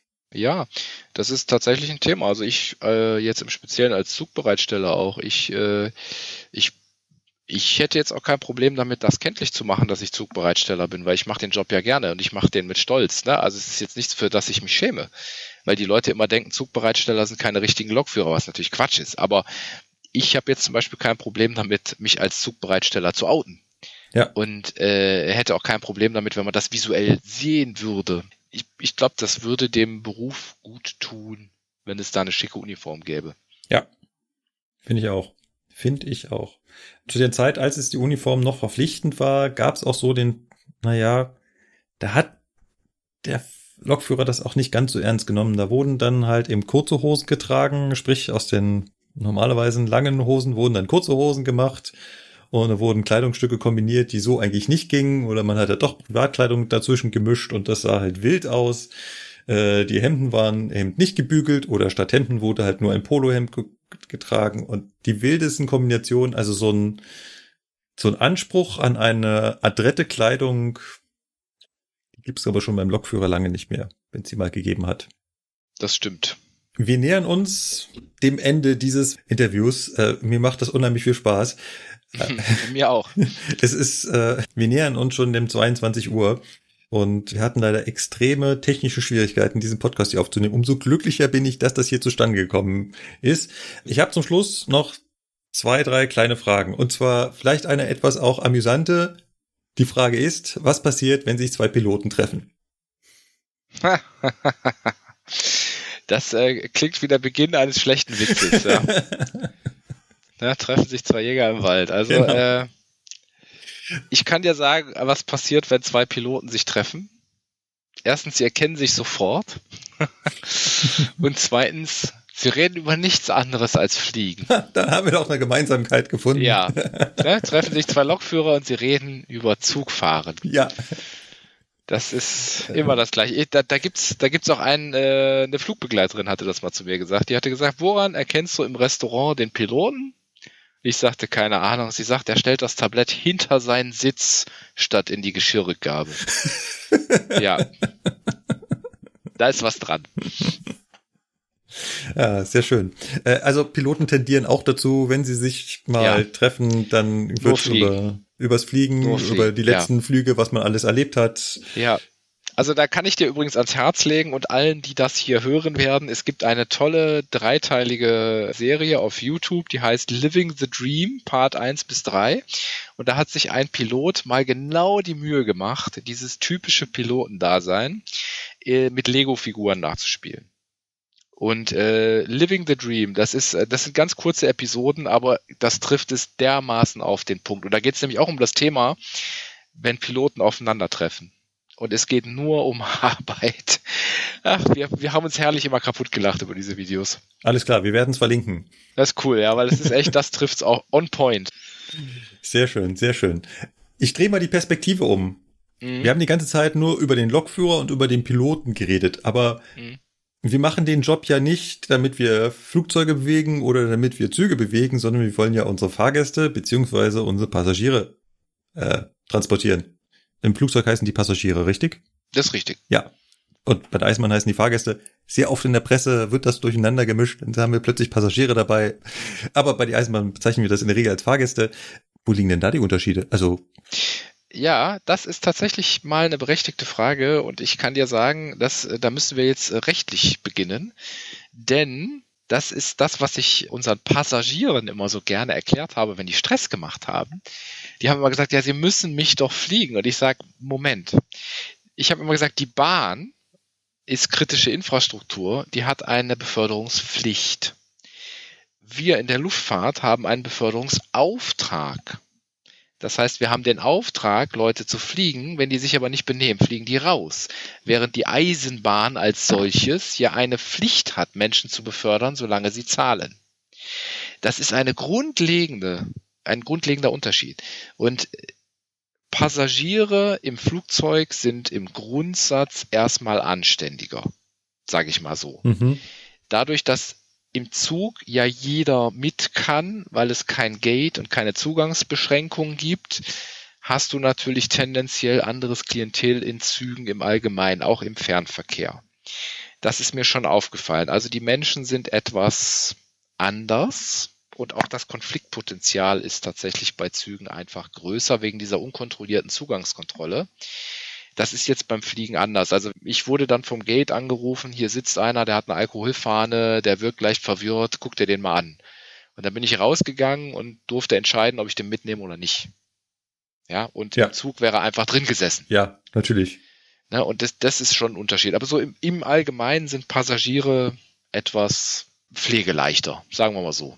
Nichtsdestotrotz gibt's da natürlich auch Ausreißer. Ich kann hier nur äh, den Podcast Come Fly With Us äh, empfehlen, wo immer wieder eine Geschichte erzählt ja. wird, was, was da alles schon ja. so stattgefunden oh, hat. ich könnte dir tausende Anekdoten erzählen von dem, was mir da passiert ist, aber ich kann dir nur sagen, äh, auch da gibt es tolle Dinge, die man erlebt, die man nicht glaubt, wenn man nicht live dabei war. Aber ich hatte meine Kollegin, das muss ich dir jetzt erzählen, ich hatte meine Kollegin dabei, die habe ich gefeiert, der habe ich an der Hotelbar abends noch ein Glas Wein ausgegeben. Ich hatte die Cockpit-Tür offen und das Boarding war fertig und die hatte dem Passagier in der ersten Reihe gesagt, er soll seinen Koffer wegtun, weil es eine Notausstiegsreihe, ne? Und er hatte sich vehement dagegen gewehrt. Und dann kam irgendwann dieser klassische Satz, wissen Sie eigentlich, wer ich bin? Und die Kollegin hat geistesgegenwärtig reagiert, hat das Mikro zur Hand genommen und äh, dann den ganzen Flieger unterhalten und gesagt, Entschuldigung, können Sie mich alle hören, bis in die letzte Reihe? Ja, wir haben hier vorne einen Passagier, der vergessen hat, wer er ist. Wenn mir jemand sagen kann, wer dieser Mann ist, bitte melden Sie sich bei mir. Und dann hat die dieses Gespräch einfach beendet. Und ich habe gesagt, ich feiere dich dafür, dafür kriegst du von mir heute Abend einen ausgegeben. Der war so klein mit Hut, der Mann. Also genial. Ich kann dir sagen, ich kann dir Geschichten erzählen vom Feinsten. Oh je, ja, das glaube ich. Das glaube ich. Zwei Fragen noch.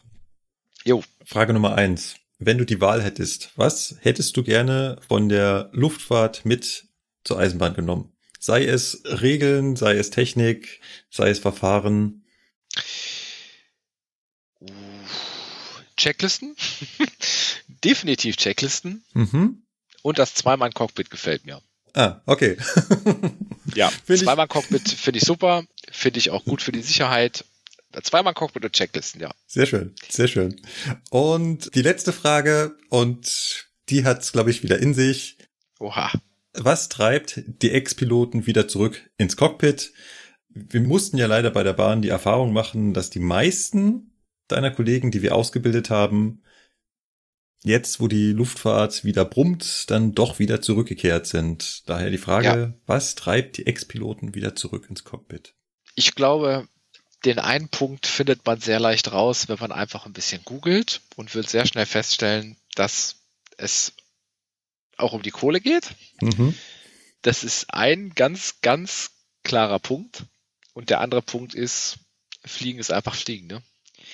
Also ich kann die Kollegen verstehen, die es zurückzieht ins Cockpit, weil äh, wir haben eben über diese Entscheidungsfreiheiten gesprochen, ähm, die Verantwortung, die man trägt. Äh, es ist einfach, du bist mehr im Mittelpunkt, es dreht sich mehr um dich, du entscheidest viel mehr, kriegst aber dafür im Verhältnis zur Eisenbahn in Deutschland massiv mehr Geld. Das ist wirklich massiv, die Unterschiede leider, muss man sagen, und so verlieren die Firmen leider die Piloten wieder zurück an die Luftfahrt. Das ist leider so. Ja. Also jeder von uns hat seine Hypotheken abzuzahlen oder seinen Lebensstandard. Und wenn da jemand kommt und sagt, du kannst, äh, sagt, du kannst bei mir wieder fliegen, kannst auch zu Hause wohnen bleiben und von da aus pendeln, ja, aber du kriegst halt drei oder viermal so viel. Da würde jeder von uns, glaube ich, schwach werden. Das sind wirklich solche Größenordnungen. Muss man leider sagen, ja. Ja, also Okay. Drei bis viermal so viel, wenn du jetzt wechselst, ist schon fast normal, würde ich sagen. Das tut weh. Ja, also es tut auch den Eisenbahnern immer weh, das zu hören. Ähm, Verstehe ich auch. Und ist auch ein Stück weit unfair den Eisenbahnern gegenüber, weil ich finde, die Eisenbahner auch, machen auch einen hervorragenden Job. Und Eisenbahner ist was, das macht man mit Leib und Seele. Und dafür wird es leider zu schlecht bezahlt. Also ich rede jetzt nicht nur vom, von einem Konzern, sondern von vielen, aber ähm, im Vergleich zur Luftfahrt ist es doch krass anders. Ja. Okay. Allein schon, allein schon, wenn ich mir angucke, äh, die Zulagensysteme bei den Airlines sind weit, weit fortgeschrittener, als es jetzt zum Beispiel in der Eisenbahnwelt der Fall ist. Ne? Wenn ich bedenke, was mir damals geboten wurde für freie Tage, wenn ich die freiwillig aufgegeben hätte, da hätte, sage ich mal, jetzt wiederum der Konzern, die Bahn, keine Schwierigkeiten mehr, Leute zu kriegen an freien Tagen. Ne? wenn einfach vernünftige Zulagen gezahlt würden für einen freien Tag. Ja, gut möglich. Ja. Ich möchte mich an der Stelle nochmal sehr, sehr bei dir bedanken, auch äh, bei den Kollegen und Kolleginnen, die eigentlich dafür gesorgt haben, dass wir beide zusammengekommen sind. Es ging über vier Ecken. Mhm. Das fand ich toll. Als ich äh, da zuerst angefragt habe, wurde sofort gesagt, ich kenne da jemanden. Warte, warte. Und dann kam tatsächlich auch eine Antwort hier, schreib mal dem. Äh, ja. das, äh, das war sehr cool wie gesagt, wir hatten schon massive technische Probleme und du hast nicht aufgegeben. Nee. Äh, da möchte ich mich auch nochmal bei dir bedanken. Kein Problem. Ich bin Zugbereitsteller. Mein Ziel ist Störungsfreiheit. und dafür hat es ja tatsächlich noch, noch sehr gut geklappt. Meine ja nun fast abschließende Frage ist, kann man dich irgendwo im Internet finden und folgen? Bist du auf sozialen Medien aktiv oder lebst du unter einem Stein, so wie ich? Nein, ich, ähm, ich war eine Weile auf Xing unterwegs und LinkedIn parallel. Ich bin jetzt auf LinkedIn äh, hauptsächlich unterwegs. Da ist mein Profil gepflegt. Da darf mich auch jeder anschreiben, der will und ich antworte auch. Äh, mein Xing-Profil ist mehr oder weniger tot mittlerweile. Aber da können wir LinkedIn ver LinkedIn, genau, LinkedIn, verlinken. da bin ich, bin ich aktiv und da darf mir auch gerne jeder schreiben. Ich bin da immer sehr offen für Kommunikation. Ich finde auch die Verständigung immer sehr wichtig. Ich fand das Gespräch auch sehr gut. Also vielen Dank, dass du mich in dieses Format eingeladen hast. Für mich ein Novum.